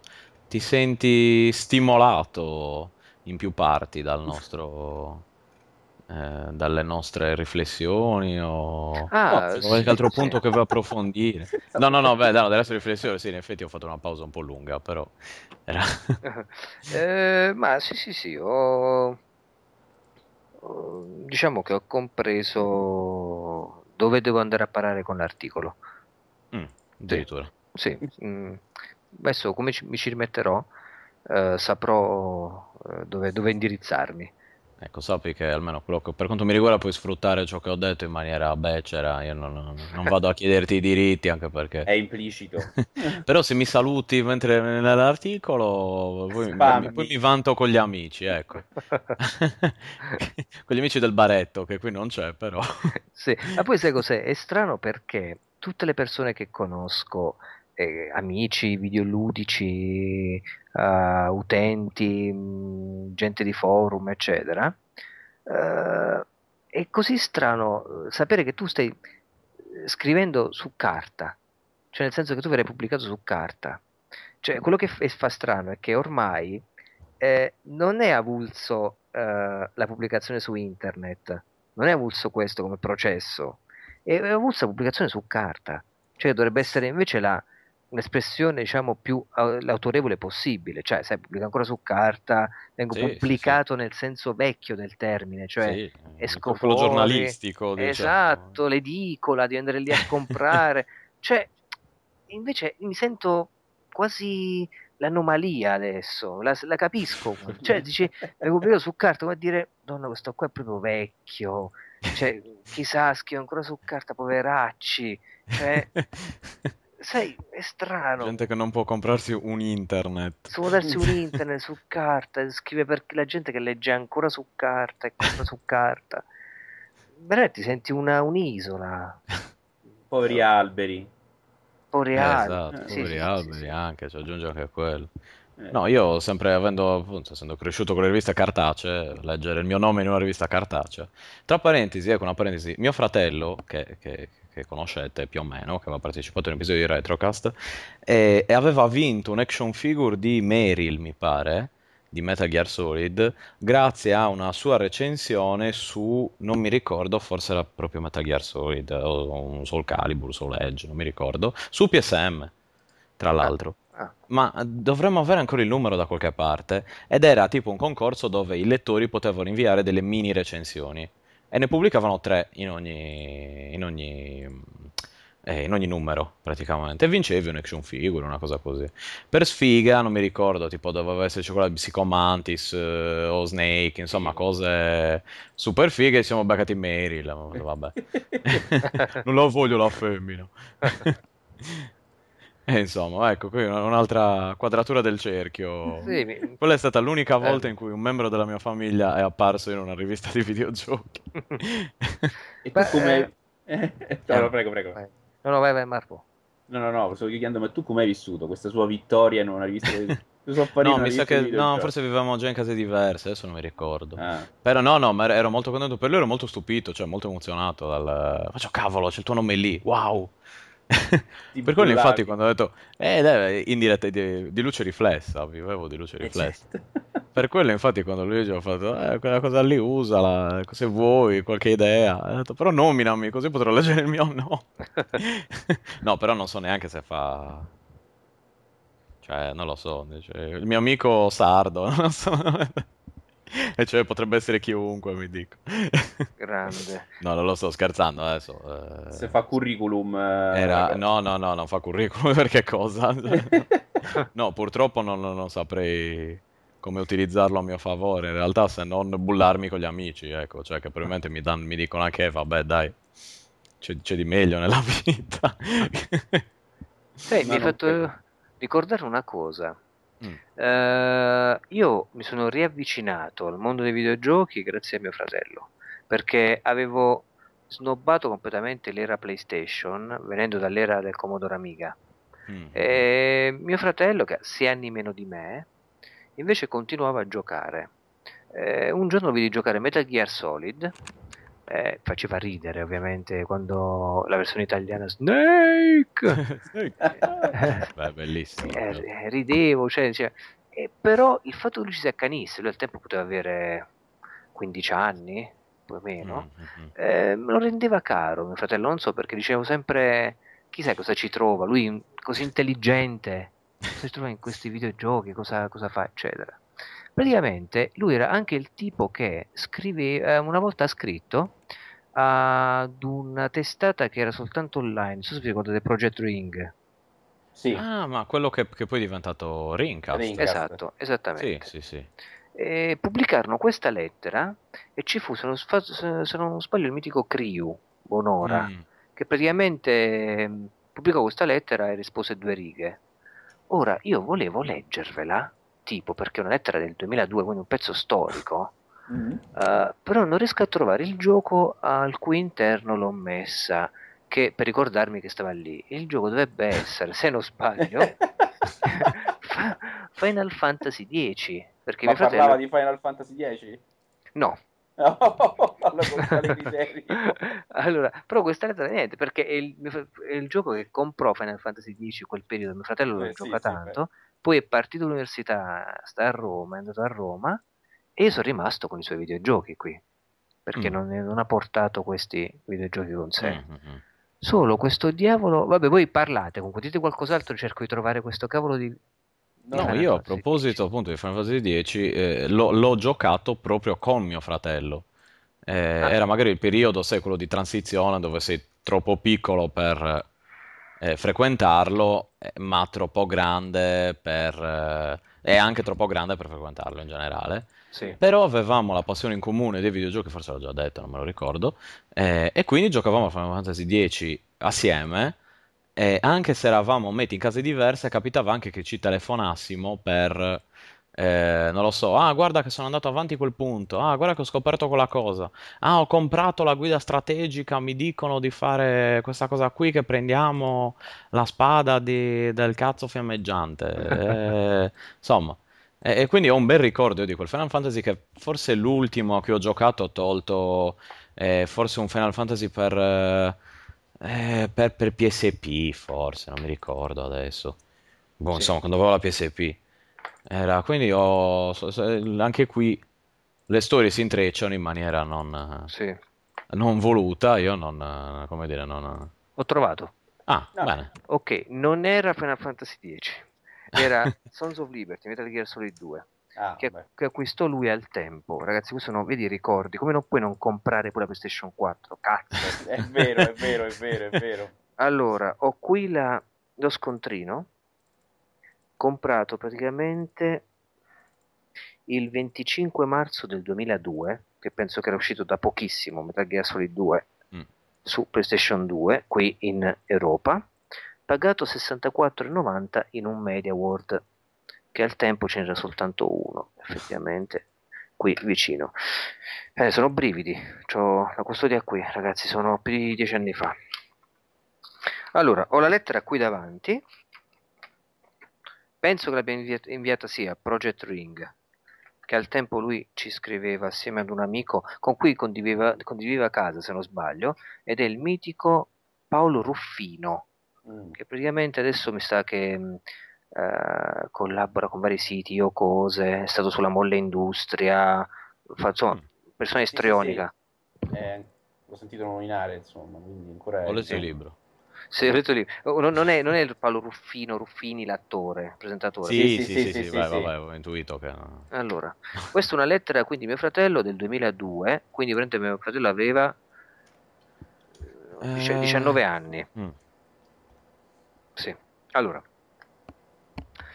lunghi e tormentati anni sono trascorsi da quando i pionieri del videogioco si sono chiesti per la prima volta se avesse un senso continuare a giocare, fidandosi di una sorta di dovere spirituale che non trovava pieno riscontro nelle aspettative degli altri.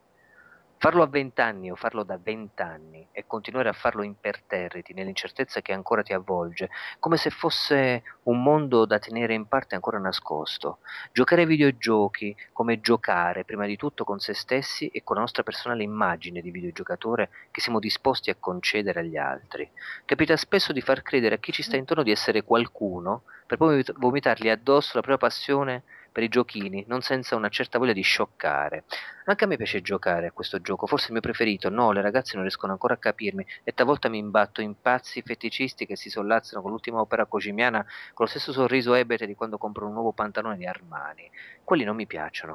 Neanche io mi piaccio in verità, perché talvolta indugio di fronte a pattume digitale buono per grattarsi la pancia nei fine settimana e non mi piace nessun videogiocatore a dirla tutta perché è un tipo di persona che se ne sta isolato senza neanche sapere quello che sta facendo, persevera per ore e ore a smanettare sul joypad tentando di superare il record di giro di burnout, poi quando ci riesce si accorge che è tutto finito, è ora di andare a nana, tiene pronto per un po' un tastino verde, mentre dentro avverte la stessa soddisfazione di quando ha finito i compiti. E si infila sotto le coperte calde e non riesce a togliersi dalla mente quelle macchine gialle che gli sfrecciano confuse sotto le palpebre e non lo fanno dormire.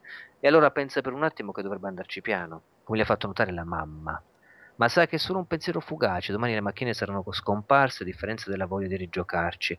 Capita a volte di illudersi, di pensare per alcuni momenti di fare qualcos'altro oltre che giocare, poi si ritorna alla saggia convinzione che in fondo si giochi per giocare e basta. Le disamine critiche sul medio videoludico mi piace regarle altra sede perché non, non avrebbe alcun, nessun altro effetto che quello di interferire col gioco stesso. È normale appararsi ai game studies per difendersi dalle accuse di chi ti consiglia di non perdere tempo davanti ai giochi. È oltremodo normale rendersi conto in seguito di come i game studies in vero non aggiungano né tolgono nulla al gioco vero e proprio. Che io continuo a star piantato lì sul monitor solo e sempre per lo stesso identico motivo per cui dieci anni prima scassavo un joystick Rambo giocando a Banzai tra parentesi chiamato Bruce Lee, il gioco, mentre sorseggiavo il frullato di mele della nonna. Gli anni passano, le cose cambiano, io sto ancora lì per qualche arcano meccanismo che mi fa giocare di nuovo e ogni volta mi sembra di riprovarci da capo, completamente in memoria dell'esperienza videoludica passata che potrebbe sicuramente portarmi da un giorno all'altro a lasciar perdere tutto, fosse anche per pure semplice noia. Non ho bisogno e non voglio leggere libri su libri per apprezzare appieno un videogioco, perché dentro me è ancora presente il fantasma del videogiocatore tradizionalmente concepito, quello che per intenderci non si fa scrupoli a passare una nottata davanti a Final Fantasy e può dire alla mamma il giorno dopo che ha saltato la scuola per mal di testa. Il videogiocatore tradizionalmente inteso è una persona piuttosto pigra che spesso e volentieri si abbandona languidamente nelle mani di un gioco lasciandosi trasportare senza sforzo dal suo meccanismo perverso, spesso senza rendersi conto del tempo che passa. E quando poi i giocatori sono due, le cose si complicano ulteriormente. A volte capita di smettere più che per semplice stanchezza o tedio, per un comune senso del dovere nei confronti del mondo esterno e per non, o per non privarsi della decenza agli occhi dell'altro giocatore. Chiunque abbia giocato con un amico a PES per più di un'ora può capirmi. Più e più volte mi ero illuso di aver sconfitto il fantasma per sempre, ma ogni nuova edizione del calcio Konami o del Final Fantasy di turno mi hanno fatto tornare sui miei passi. Ogni volta è stato come riconciliarsi con un amore mai finito. Mi sono sprofondato nuovamente nella pigrizia disimpegnata con un sorriso di conforto, ma sempre consapevole che prima o poi sarei tornato a competere con me stesso, a fine di trasformarmi in un giocatore intelligente, uno di quelli che gioca solo per entrare a far parte di un sistema culturale articolato come può essere quello della critica videoludica, forse per capire i motivi che portano così tanta gente a giocare o per scriverne magari. Ma il videogiocatore intelligente non esiste nella realtà. È una contraddizione in termini concepire un giocatore serio. Perché quando giochi io non voglio essere serio. Perché quando divento serio allora non sto più giocando, ma magari sto facendo altro. Al limite posso incazzarmi, incazzarmi all'interno del gioco, ma dovrò sempre operare un'esatta distinzione tra realtà e gioco per continuare a giocare. È una sorta di tacito compromesso quello che mi permette di apprezzare il gioco. Sono costretto a vivere per poter giocare davvero, ma ho anche bisogno di giocare per vivere. Sembra strano a pensarci, ma grazie a questa semplice e forse un po' banale intuizione ci si può scolare addosso una buona parte di quelle subite perplessità che hanno accompagnato la vita di molti videogiocatori. Non è forse vero che gioco perché credo che non ci sia null- nulla di meglio da fare? Forse posso sbagliarmi, ma fino a quando non troverò qualcosa di meglio, io non posso smettere, perché una parte di me cesserebbe di vivere, influenzando negativamente tutto il resto. E se per vivere devo passare pomeriggi interi a far gol con Zidane, sempre solo allo stesso modo, come un bimbo capriccioso che vuole sempre e solo la panna montata sulla torta, allora lo farò senza farmi più domande, ma seguendo solo quello che mi sento di fare, e quando smetterò sarà perché ho la pancia piena come accade con qualsiasi altra cosa a questo mondo. Tutti trovano un modo per giocare in continuazione, anche reinventandoselo ogni giorno. Alcuni hanno la grande fortuna di giocare lavorando, altri anche più semplicemente pensando, immaginando o sognando. Ci scopriremmo solo un po' più onesti rispetto a molti altri se rivelassimo a chi sta intorno a noi che giochiamo giocando, niente di più. Quest, questa è la, la pippa mentale sì, eh, di, di non so perché mi, mi, è venuto in mente Link e Dark Link, praticamente. Sembra il Dark ah, marrone questo, sì, una versione sì.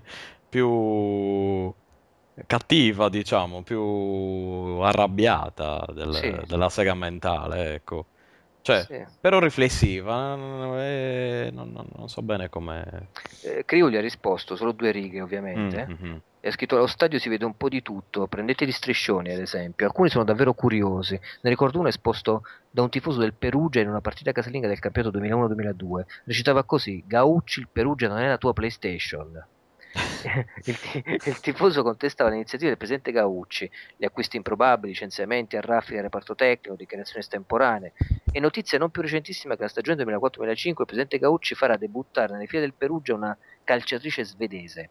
Il regolamento non lo vieta. Sono certo che a quel tifoso, finché il Perugia Calcio rimarrà nelle mani della famiglia Gaucci, non mancheranno mai le occasioni per esibire quello striscione. Cosa c'entra tutto questo con noi?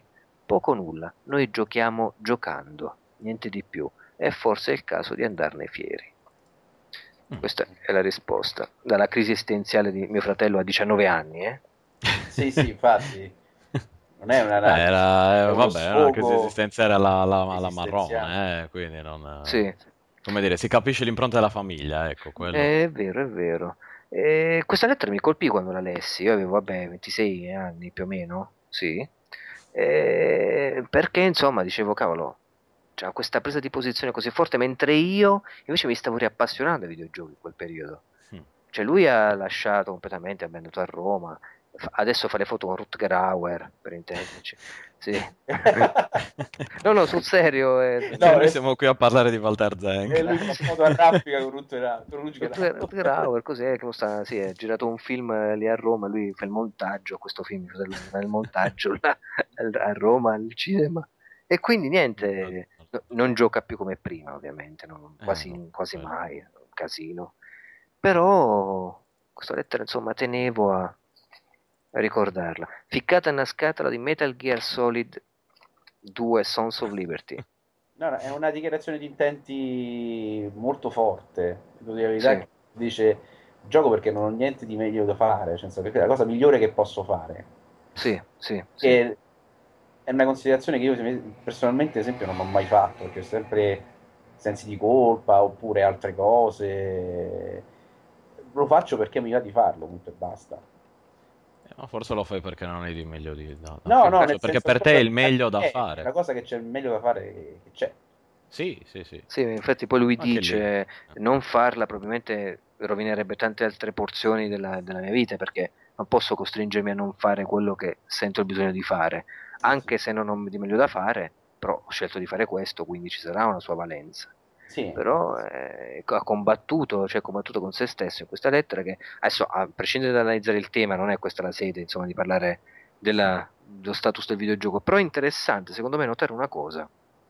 Nel 2002, quando non ancora i game studies, chiamiamoli così, eh, mm. non erano così preponderanti all'interno della, della percezione che sia del videogioco. Anche se tu adesso vai in un GameStop qualsiasi, trovi comunque dei libri pubblicati so, da multiplayer.it che ti parlano di eh, le, le, professioni del videogioco, mamma non scocciare sto imparando, mm. professioni sociologiche, fumetti, bellissima quella uscita Quello ultimamente. Com'è? Quello coreano. Sì, mm, è molto bello le, le, level up. Eh, level up, sì eh, guarda, è, è, meraviglioso, ragazzi, quel, quel fumetto. Comunque c'è una percezione che si sentiva invece la mancanza a livello accademico in Italia, parlo che forse in America già si stava più avanti, nel 2002.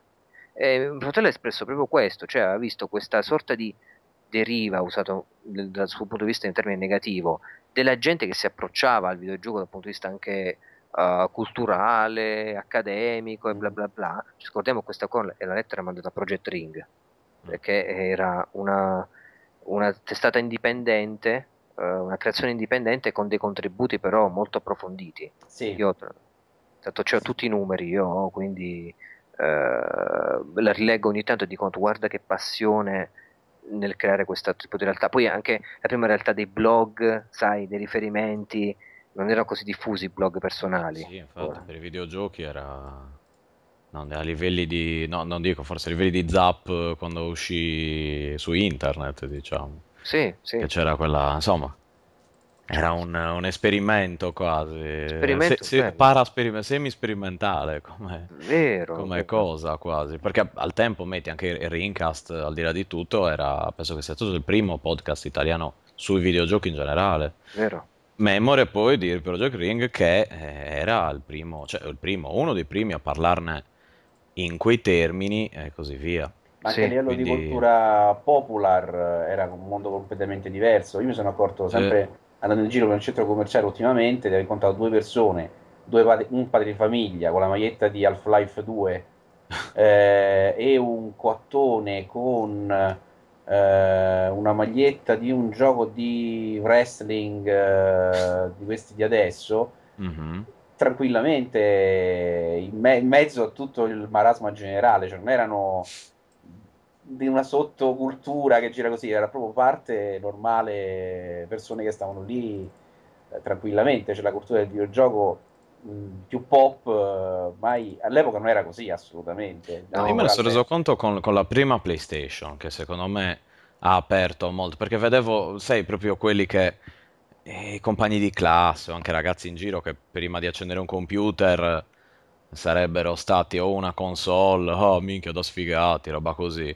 Però se con la PlayStation eh, era diventata di moda, tra virgolette, ed è, eh, mi sembra che avesse aperto un, a quel mercato casual che adesso è, è, così diffuso, cioè non c'è niente di male, tu dici ah stavo giocando col cellulare ad Angry Bird e nessuno ti dice oh mio dio, questo è un nerd.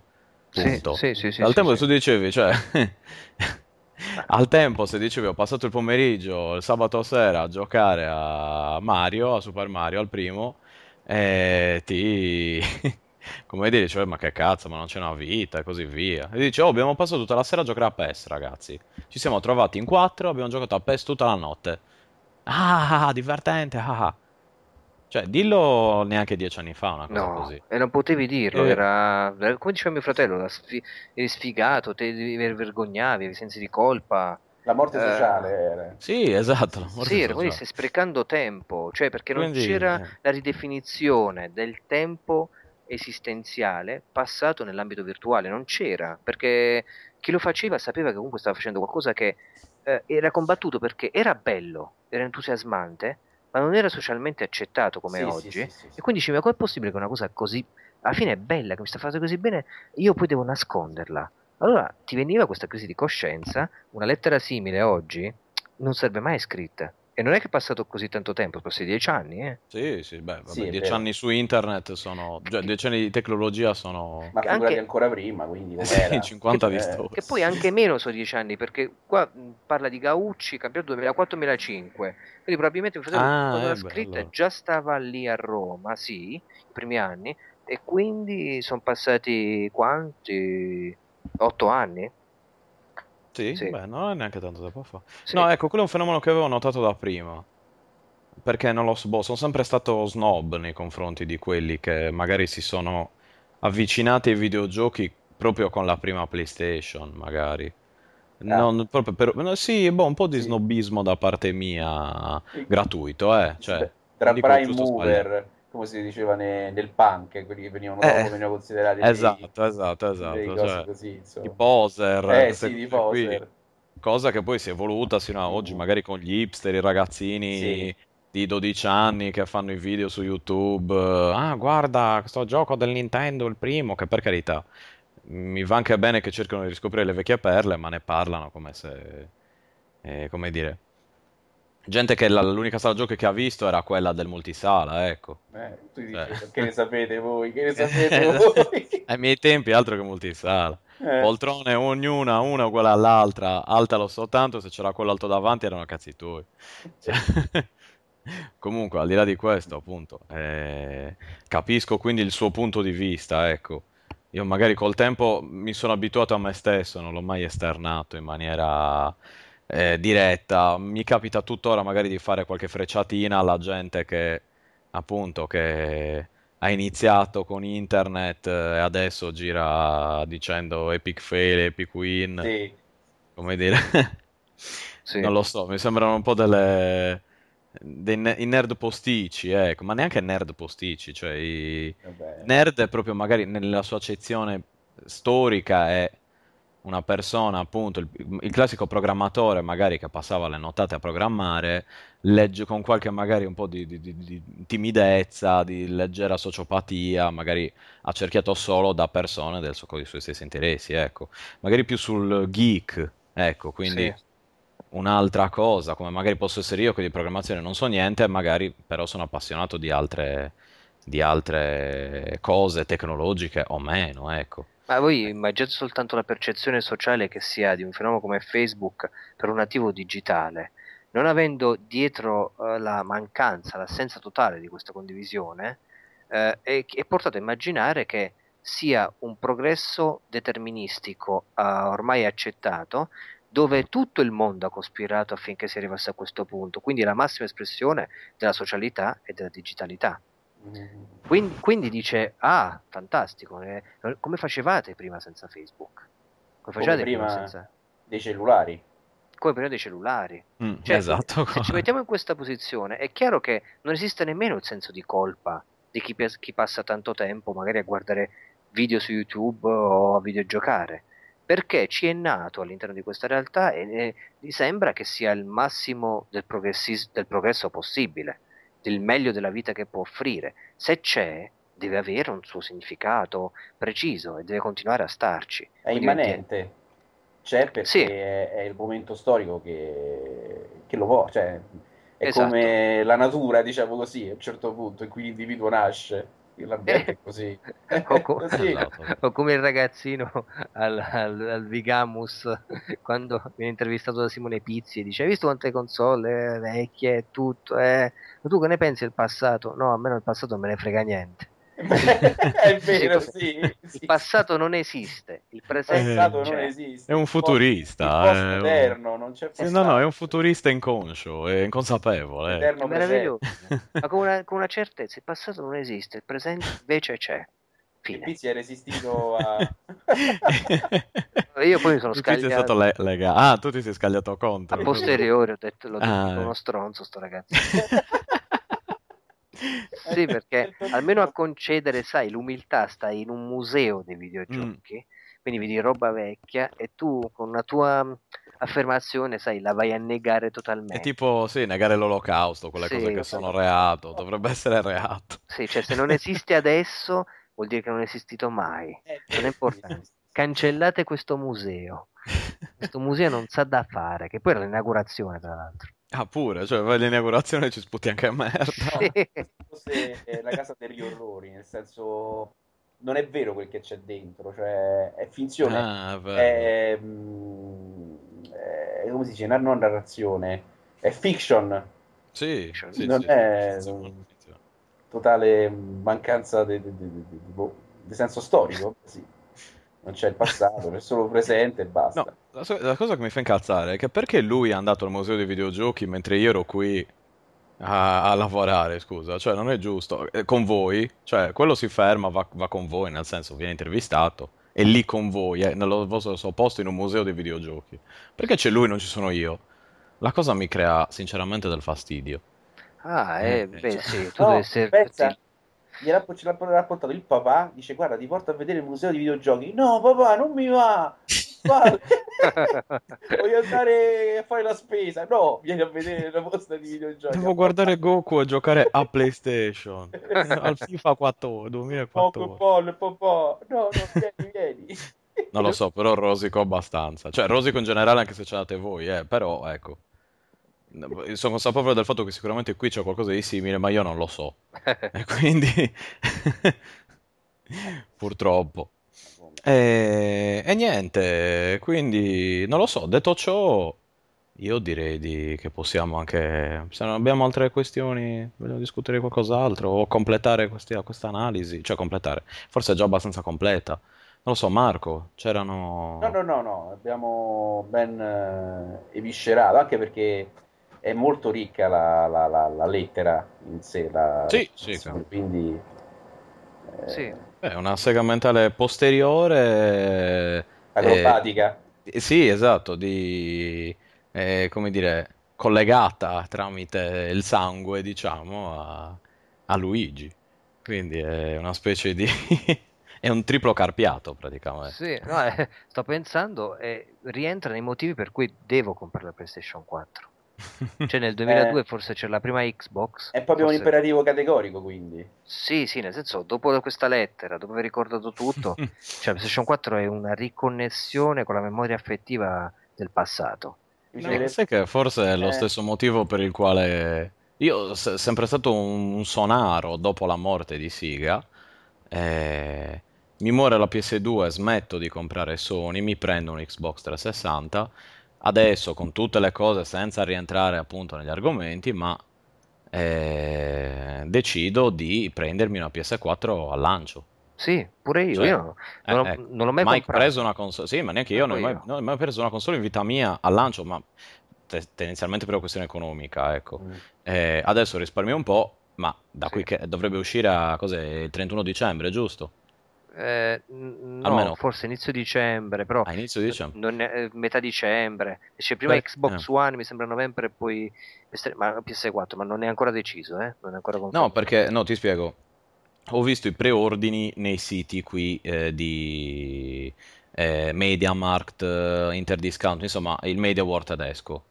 Sì. un MediaWorld svizzero tedesco e mi dicono lo puoi preordinare ma arriva il 31 eh, 12 2013 cioè la, la data di preordine Sì. questo da negozio quindi ho detto boh vediamo com'è, com'è la cosa poi se esce prima io la compro prima eh, ma nel senso a costo di prendermi un treno andare andare a, a Como e comprarla lì cioè. Ma sì, va fatto, va fatto. Ah, scusami, correggo, io l'ho- ho preso una console al lancio, il Nintendo Wii U, perché Mm. eh, avevo lo sconto Saturn.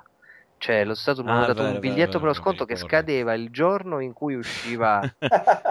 Sì, in cui Vabbè, usciva lì era, Era era- una- ricordo- te, eh. te l'avevo detto, era il destino lì il che destino. voleva che lo comprassi. che, eh, tipo era 50 euro di sconto, mica Mm. Eh, cagate. infatti. E poi ce ne avevo un altro buono sconto che non avevo preso dal mio compleanno.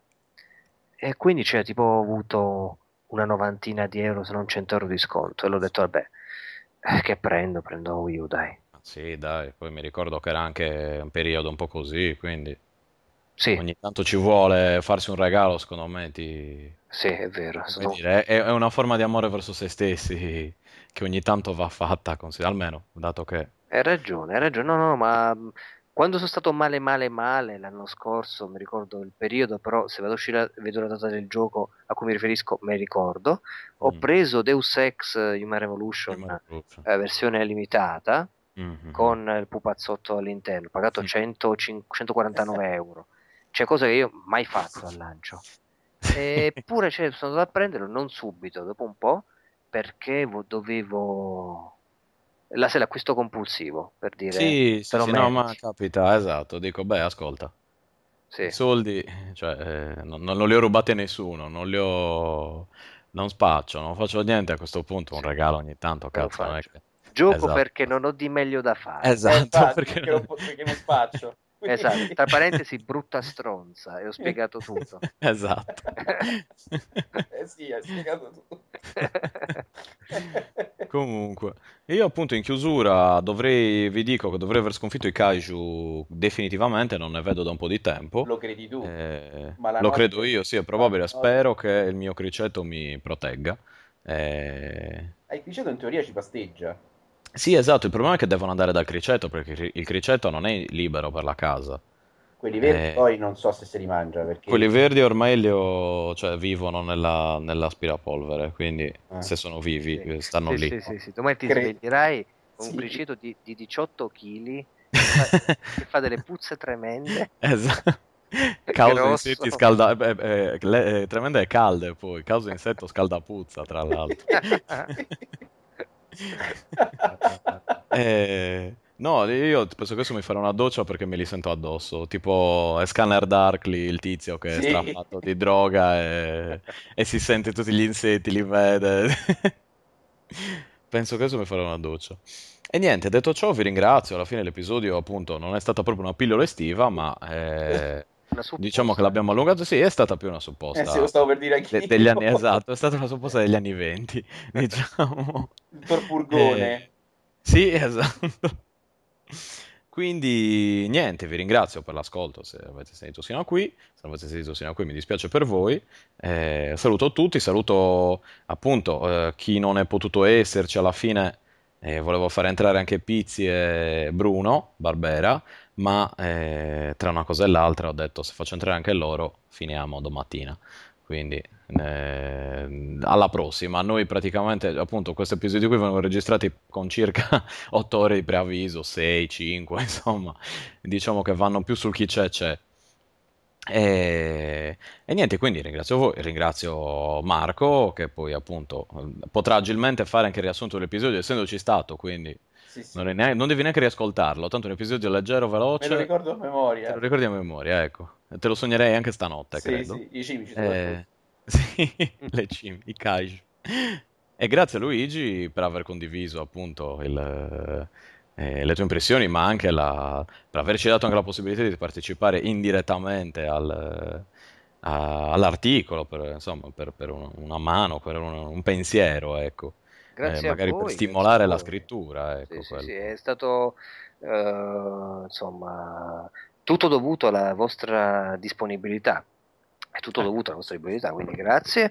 Eh, mi auguro insomma di, di- di poter eh, aver lasciato anche qualcosina di riflessivo oltre al, al tema stesso che sviluppo per l'articolo. Quindi oltre contestualmente all'articolo, diciamo che Esatto, diciamo Sì, un articolo multimediale perché uno lo può leggere nel prossimo numero di PSM e anche eh, vedere un po' come, come si è evoluto, come è stato influenzato tramite l'ascolto di un podcast, quindi eh, come dire, c'è appunto un insieme di, di- di fattori interessanti secondo me. Per, per un web migliore votate Retrocast, come sempre. Meno tasse per tutti. Io faccio un saluto a nonna, ovvero Morgan, Ah, Morgan, sì. ovvero sì. Mario, e saluto anche mio fratello Mario. Soprattutto, Eh. esatto, anche tuo fratello Mario che è stato in- inconsapevolmente protagonista. Sì. Eh, E, insomma, tutta la, la- la, mm, l'Outcast crew è quella di eh, dietrologia videoludica eh, e anche archeologia videoludica, dai. sembrano molto saluti finali, tipo quell'ultimo episodio, ma non, Sì. non è vero, sono solo sa- son saluti, ragazzi. Sono del sa- so saluti. Sono solo saluti. E domani una blatta gigantesca mangia, Esatto. mangia un, eh, un tedesco naturalizzato. Uno Oriundo. un oriundo, esatto, un forestiero, come dicono qui. No, tra pa- ecco, faccio un ultimo appunto finale. Anzi, no, l- io vi saluto e questo qua lo metto negli outtake. Ok. Così imparate. Quindi, ragazzi, un saluto. Ciao a tutti, buonanotte, buongiorno, buon ascolto. Ciao Stefano, Ciao. ciao Marco. Ciao. Ciao.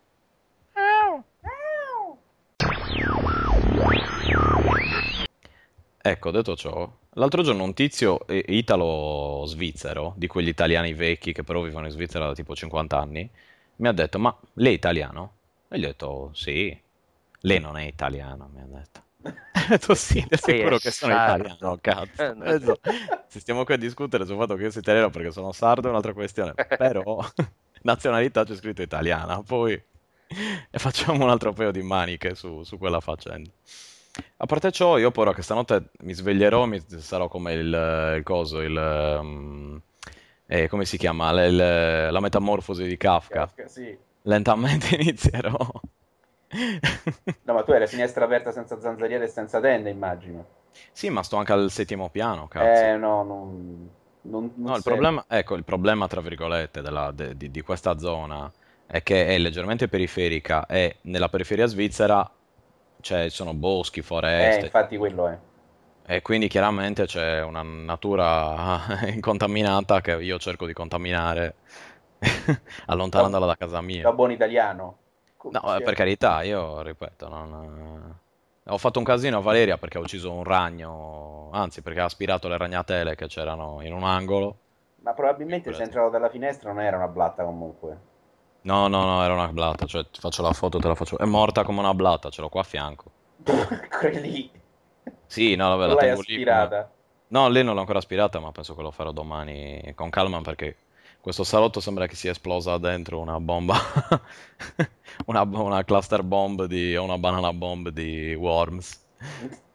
Sai che gioia. Madonna santa. E domani mattina devo anche lavorare, cazzo. Eh. No, comunque almeno mi è passata la, la, la, il dopo sbronza, perché io ho passato... Era la festa dell'unità svizzera, eh, dell'unità di quando sono formati i primi cantoni che sono uniti negli Stati Uniti svizzeri, eccetera, eccetera. E quindi gli svizzeri fanno dei grandi festeggiamenti, una volta all'anno, vai t- tutti al lago ad arrostire, a bere. Però io ho perso un po' la mano e ho bevuto più o meno dalle, boh, dall'una sino alle 10 di sera, 9 di sera, non lo so. E alla fine ero un po' provato, diciamo.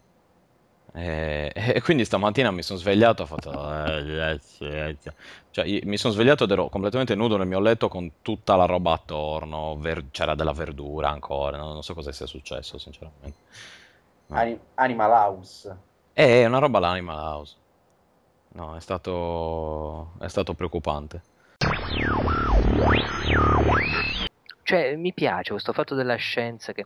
Eh, vi consiglio un libro bellissimo, si chiama Di Friotr Capra, Il Tao della Tao della fisica. fisica. Eh, L'hai cazzo, letto sì. tu? sì, sì, sì, lo consiglio anche io. Bello pesante, eh. Ah, Sì, è Però- ragazzi.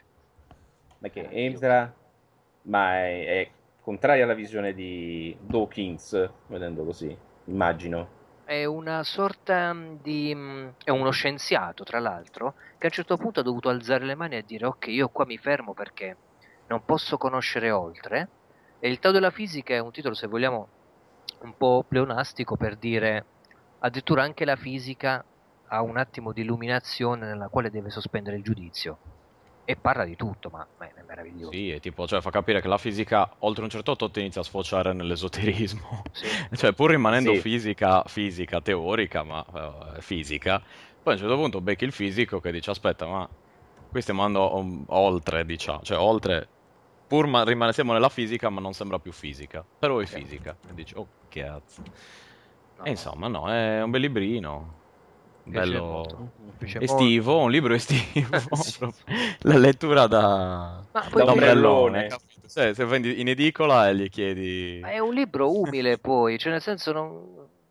Quando lo dice uno scienziato poi una cosa simile, dici cazzo, che lo sto linkando per Marpo. Mm. eh, insomma, io farei delle belle uh, sedute didattiche con i le giovani leve miscredenti. Eh, 10 e 20 costa qui, vabbè, costerebbe a 12. mm. Perché io sulla... anche 10 punti nectar, tra l'altro. da non sottovalutare. Vabbè, Ci sopra. sì, in effetti. Come appunti posso accumulare delle cose e poi livello magari, sì, sì. Ma gu- guardate che titoli fantastici di Capra. Eh, la scienza della vita, le connessioni nascoste. Vabbè. Cioè, sono cose che tu dici, vabbè, che, cosa, che cos'è? Guida quantica all'illuminazione. sì, Capra è, è avanti, cazzo. Sì, questo invece di Goswami Amit, eh, questo guida quantica, mi sto vedendo un po' di consigli suggeriti da IBS. Però, niente, mi piace. Poi, se poi vedete questo, questo documentario, fate, non dico due risate, però vi fa pensare a come lo scienziato va sicuro di sé su qualcosa che magari potrebbe esistere e che lo potrebbe inglobare totalmente. Però la libertà che abbiamo di poter esprimere le proprie opinioni eh, coproduce queste realtà. Per me già le tette sono una prova valida L'esistenza di Dio. sì. dell'esistenza di Dio. Per non parlare del sedere, poi. Ah, beh, dipende lì in quel caso, però. Già, il concetto di tetta in sé. Vabbè, certo. Quello è paradisiaco. Eh, esatto, è una cosa Dioni- dantesca. appunto, Un è. Dionisiaco e l'altro è, Esatto. è apollineo. Cioè. Esatto. Comunque, allora, Luigi, quindi immagino che tu sia riuscito a scrivere gli articoli per... Sì, avevo tre articoli, due ne ho scritti, ma già avevo cominciati, e un altro invece è mm, in itinere, in- eh, quindi possiamo tranquillamente parlarne se vogliamo. Poi... Sì, dai, così facciamo anche un po' di... Cioè, se è, se è collegato ne parliamo, così facciamo anche un po' di... Facciamo come dire, spoiler. pubblicità, no, pubblicità buona, diciamo, cioè... non pubblicità, comprate PSM, ma... No, no, no, no, non nominiamo Ah, per niente PSM. Ah, non vuoi neanche nominarlo? Cioè, io, io pensavo di No, fare ma- una... Cioè, tipo, ne parliamo e poi dice... Comunque Luigi ci sta anche scrivendo, eh, lo troverete nel PSM, cioè, chi Ah. vuole. Cioè, Ah, in questo di senso, sì, sì, sì. Sì, sì, può- sì. No, ma non, non- cioè, era proprio perché mi interessava, mi aveva avuto questa sorta di, di- di riflessione, ho detto, oh, chissà cosa ne pensa, che è una cosa molto, tra l'altro, una riflessione molto stupida, non c'entra nulla con il videogioco in sé, Mm. anzi, molto esoterica, se vogliamo. Bene, bene. bene, bene, uno, Bene, sca- bene. uno scappato 37enne si accende Esatto. all'esoterismo. No, si No, accende vabbè. una canna. no, no, no.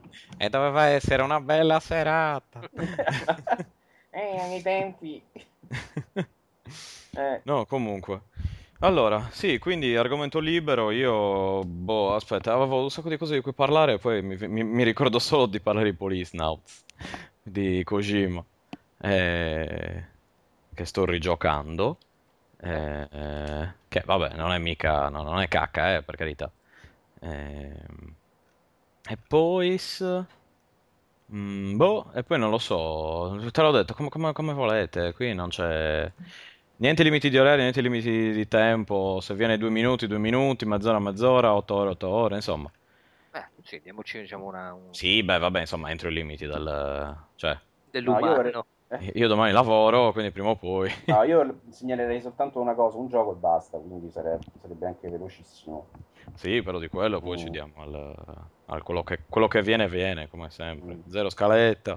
Cioè, giustamente. eh, No, qui proprio zero, cioè neanche la, la- la- la fi- la finta. Sì, La scaletta, almeno tu sai di cosa parla l'altro, cioè proprio zero. cercato, ma è più bello così. No, no, no, no, la cazzo di cane. Al- A noi la qualità ci fa schifo. Comunque, eh, allora, allora. Sì, direi se non ci sono altre cose, non mi ricordo se devo chiedervi qualcosa. Cazzo, sto morendo di caldo, porca troia. No, Non dobbiamo registrare, giusto? no, no, stiamo registrando. Ah, ok, ok. Ah, stai già registrando? Beh, sì, cioè, Vabbè, sì, sì, nel sì. senso. Poi farai tagli e cuci, Eh, vabbè, cioè, stavo registrando, ma... eh, censuri, tagli, sì, sì, Sì, sì, come sì, tuo solito. eccetera, lascio le parti Più più scom- fruibili, eh, le parti scomode. ecco. Esatto, sì, sì, sì, giustamente. No, registriamo ma in maniera libera, ecco, cioè senza stare senza stare lì a stancarci con, con tempi, eccetera. Prendiamo come viene, appunto. Una puntata estiva al mare. Al mare. sì, sì. Siamo, al, siamo al mare, diciamo. Immagino di essere al mare di Zurigo. Zurigo. no- Durante le nostre Bellissimo. vacanze. Esatto, tutti vanno alla località balneare di E Zurigo. come dei deficienti non abbiamo meglio da fare che registrare, stare Esatto. invece di, di- di rilassarci. Come la famosa pubblicità, non so chi sta facendo adesso in Italia, quale sia la compagnia telefonica, di quel coglione che si porta il telefono al mare. Dice, ma quando parli, papà, non ti preoccupare, tutto illimitato. Ah, è una Ma- sotto sotto compagnia. Eh, sotto... ah, sì, ah, sì. è tipo quelle Tele2, Tele2, sì, queste cose qua. Ma io dico, ma cazzo, uno sta al mare a rilassarsi, ma può parlare limitatamente, si porta il telefono. Ma sei proprio un coglione. Proprio un coglione. Cioè, ma la cosa bella è che poi anche al mare mh, si fa il bagno, ancora col telefono sta, capito? Sì, non ti preoccupare, ti chiamo a Natale. E il figlio che fa, ma perché parli? Ma non ne preoccupare, è limitato. Insomma, perché è limitato tu ti fai invadere anche durante le vacanze, ma tu sei proprio deficiente.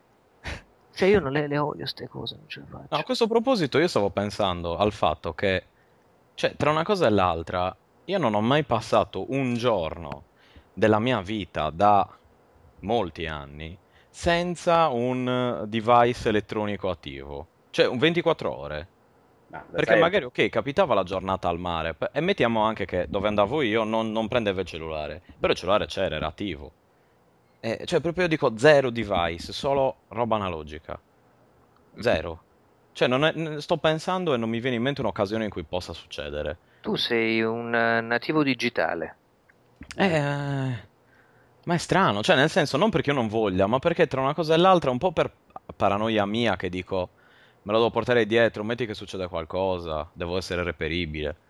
E poi ho pensato che comunque io non è che sono nato con i cellulari, no? Cioè io eh, sono nato che c'erano ancora i gettoni telefonici, le schede telefoniche, che andavo d'estate e stavo appunto, cos'era, tre mesi, due mesi lì e chiamavo con la cabina telefonica, andavo, mettevo i soldi e finito lì.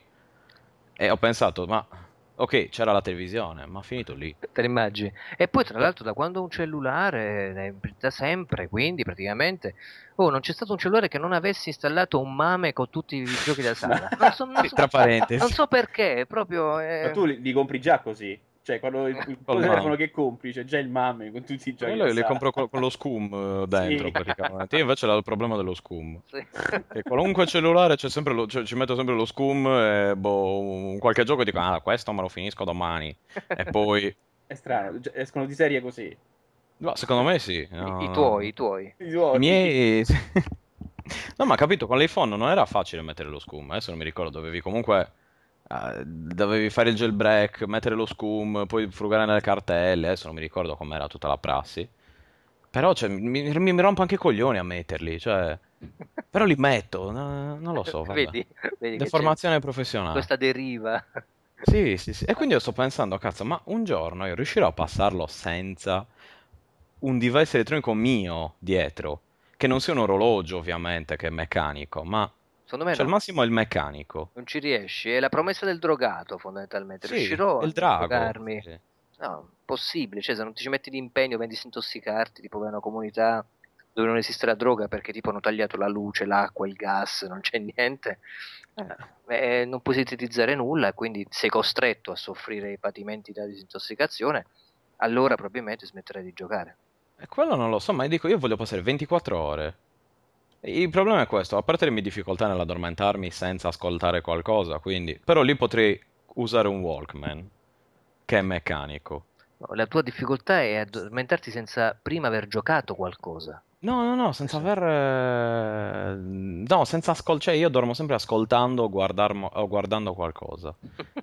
Perché se no, cioè, mi spegne le voci nel cervello, mettiamola così. Avete presente il tizio di...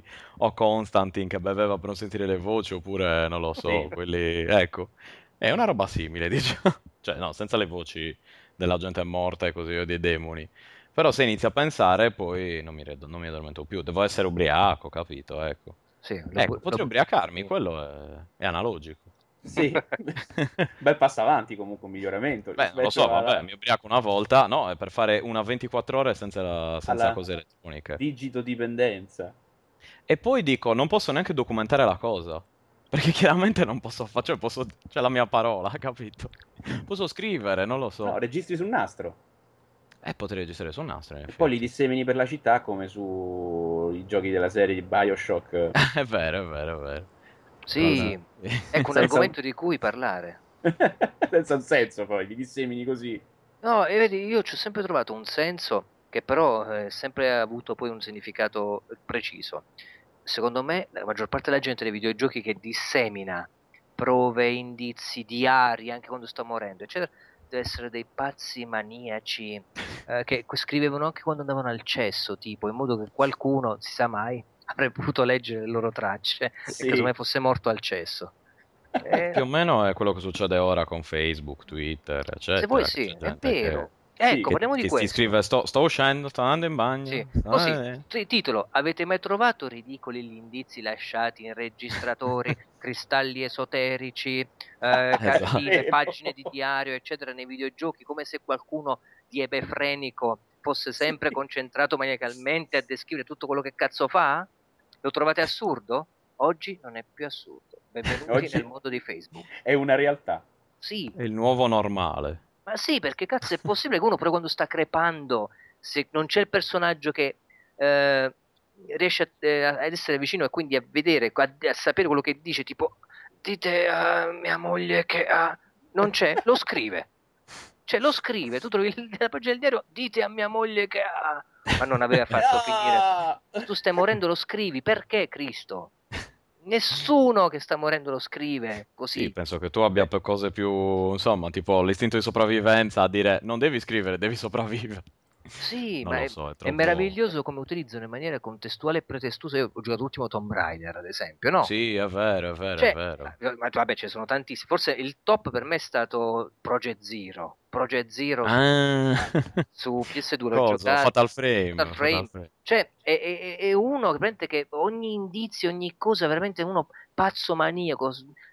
Tu, tutti sono pazzi maniaci che scrivono, fanno tutto quello che sta succedendo a futura memoria di non si sa cosa. Ah, sì, c'erano le pagine di diario. Uh, benissimo, era pieno, pieno, pieno.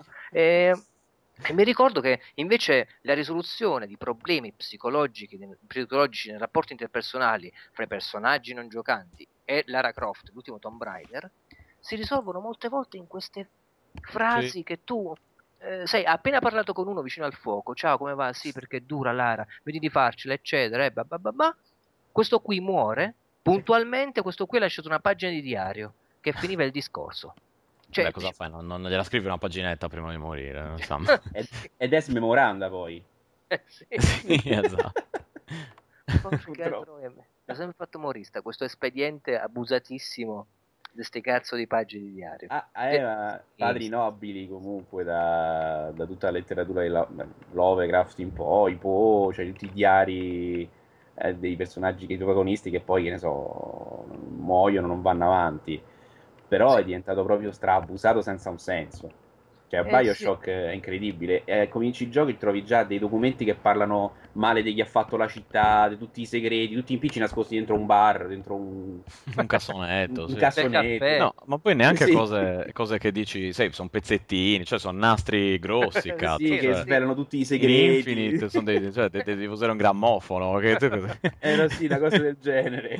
No, no, non devi usare un grammofono, però cioè, sono cose che, uno, sono difficilmente nascondibili, e due cioè, ah, io, io, dico, sei per strada in una città strafrequentata, ipercontrollata, nessuno ti vede lasciare uno di questi 200 cosi, lo prende, eh, eccetera, eccetera. Poi i negozi vuoti, ovviamente. Quando dici, vabbè, eh, quello, eh, vabbè, quella è la, è la crisi. È la crisi eh.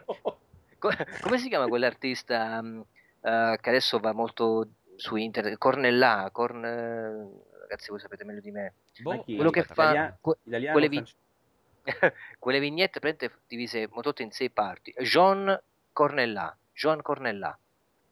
Eh, avete presente quello che fa tipo mh, mm, delle vignette divise in sei quadri, sono sempre sei, mm. e tipo e, e prendono in giro, prende in giro le, i mame, ah. se vogliamo un po'.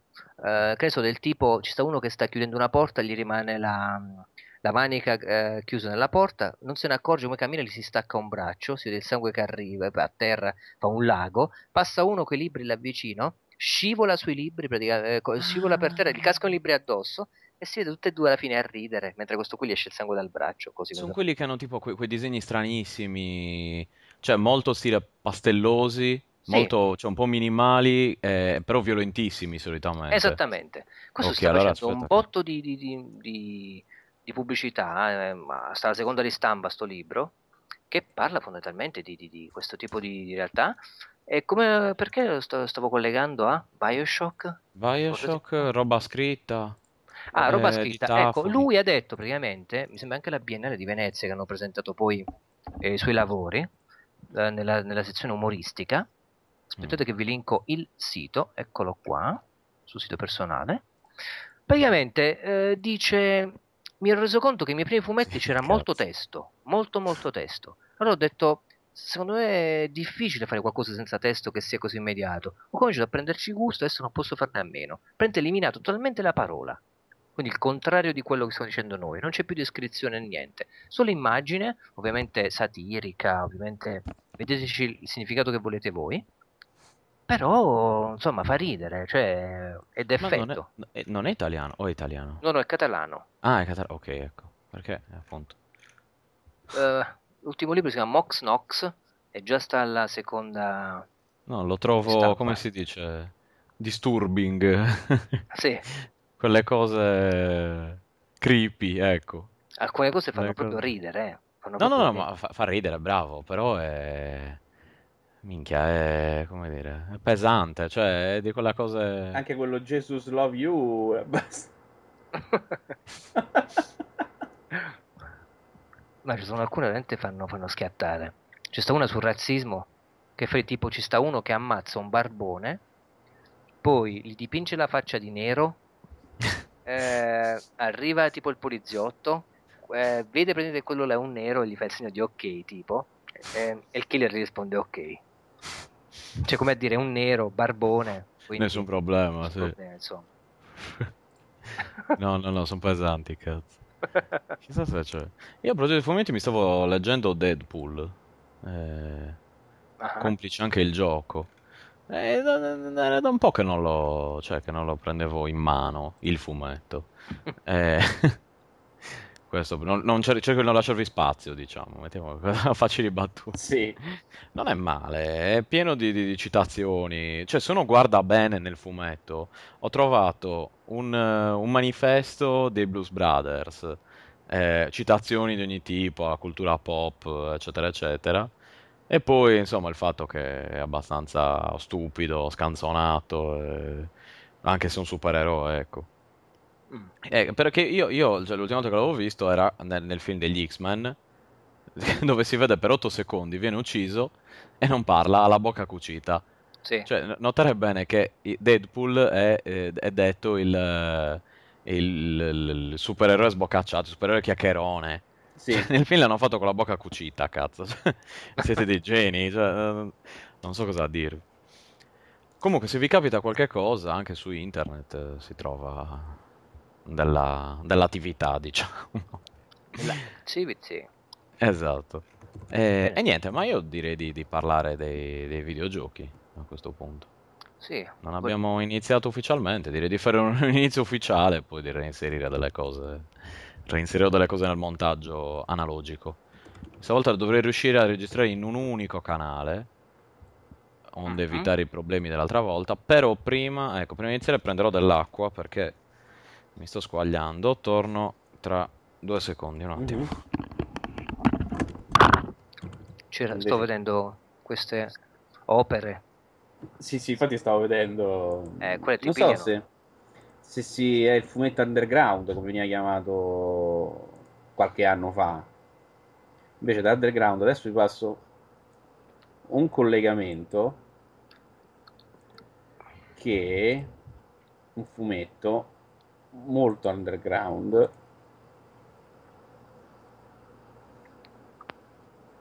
Io ti ho linkato invece uno di questo qui di, di Cornellà che mi fa morire, non so perché. Ah, ok. Mi sa che dice non riuscito però. Ah, Mm, ha un Oh. G. aumgn.jpg. Sì, dice invio non No. riuscito. Vediamo un po'. Desktop. Eccolo qua. No, a me lo sta scaricando. Tu dici invio non riuscito. Poi lo rinvio. Questo a me Sì. fa schiattare, non so perché. Ma questo Capitan 30. No, Capitan 30 l'ho mandato io, guarda, è tremendo. È una- un fumetto fatto da un comitato e mh, sponsorizzato dal governo per la legge che vuole mettere divieto, il limite di 30 km orari nelle città. No, invio non è riuscito, non so perché. No, io sono riuscito. E No. sai, la mia linea svizzera, onestamente. Eh beh, cioè, vabbè, oh, eh, Lo, lo- l'ho è- ri- l'ho rinviato, Marpo. No, che- non funziona. No, dice invio non riuscito. Strano. Non so se c'è qualche cosa da mettere. E c'è stato questo fumetto che è tremendo. Invita ad andare a non superare il limite di 30 km orari. Voluto da bici e auto. Sono un'associazione che si chiama Bike qualcosa. C'è per tutte le MILF. Eh, ma è, è tremendo. Non capisco l'ironia. Io mi ricordo quando eh, fecero una storia per Lupo Alberto che toccava altri temi, ma non con questo umorismo così delicato. Eh, ma Lupo Alberto era anni 80-90, devi anche capirlo. Sì. Era- erano altri tempi. ma il finale è, è anche conturbante. Non so perché non... eh, non... Eh, questo adesso, questo deve essere riuscito. No, non lo carica. Per tutte le MILF.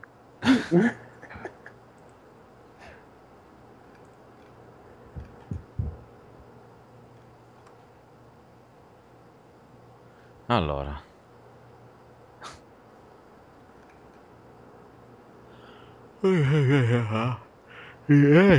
Iniziamo?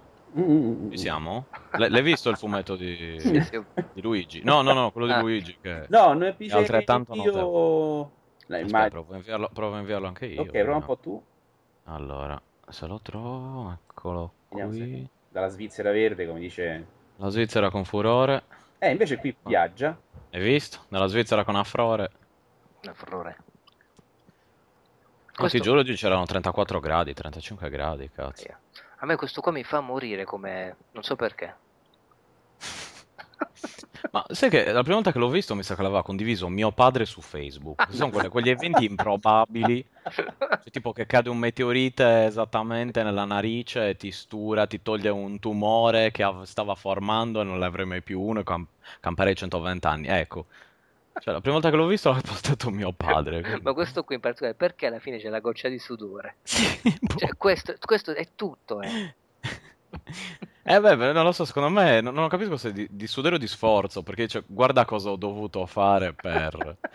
Oppure se tipo, porca troia cosa ho fatto, non lo Sì, so. Che poi la moglie è diventata una grassona schifosa. Sì, I figli hanno pure strappati loro, bruciati. Le... sì, cioè- sono bruciati anche loro. A me fa morire questo qua. No, oppure, no, oppure una faccia come a dire, beh, porca merda. cioè.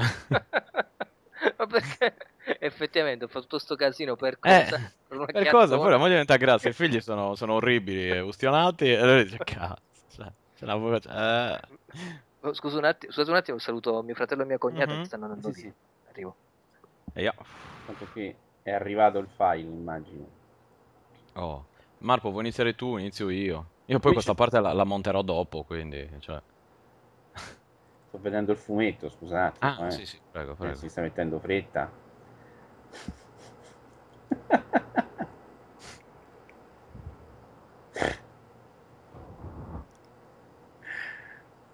Filosofico come, come nei precedenti. Vuoi cominciare tu? Va bene, dai, così mi tolgo Police Nauts, che penso di essere a metà del gioco, forse. Ok. Ci gioco da un mese e mezzo. No, però ci gioco un mese e mezzo in maniera non continuativa. Però poi capirete il perché. Cioè, a parte, Eh. vabbè, basta dire Kojima. Hai detto tutto. Sì, infatti. Ah, no, perché oggi mi ha scritto Morgan, tra l'altro, scusate se ripeto Ah. il discorso di prima. Sì, mi ha Ah. detto, eh, lì io ho trovato la, la pagina Facebook di questo Jean Cornelà, ma non lo riesco a capire. Mi, mi dai un'interpretazione tu? Perché non ci capisco niente. Evidentemente non lo faceva ridere. Eh, io invece ho cominciato ad avere su schiattato a ridere, ho fatto, guarda, gli ho linkato due interviste, ho fatto del senso è questo. Eh, Morgan è una persona seria. sì. è timorata di Dio.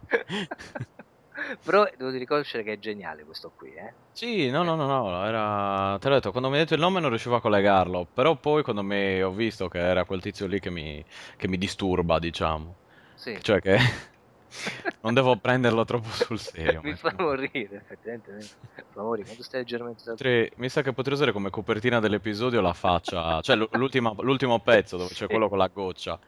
Eh, ah, In effetti io sto registrando con un grande caldo, quindi... sì. quindi Eh torna- sì. Dai, dai. Già.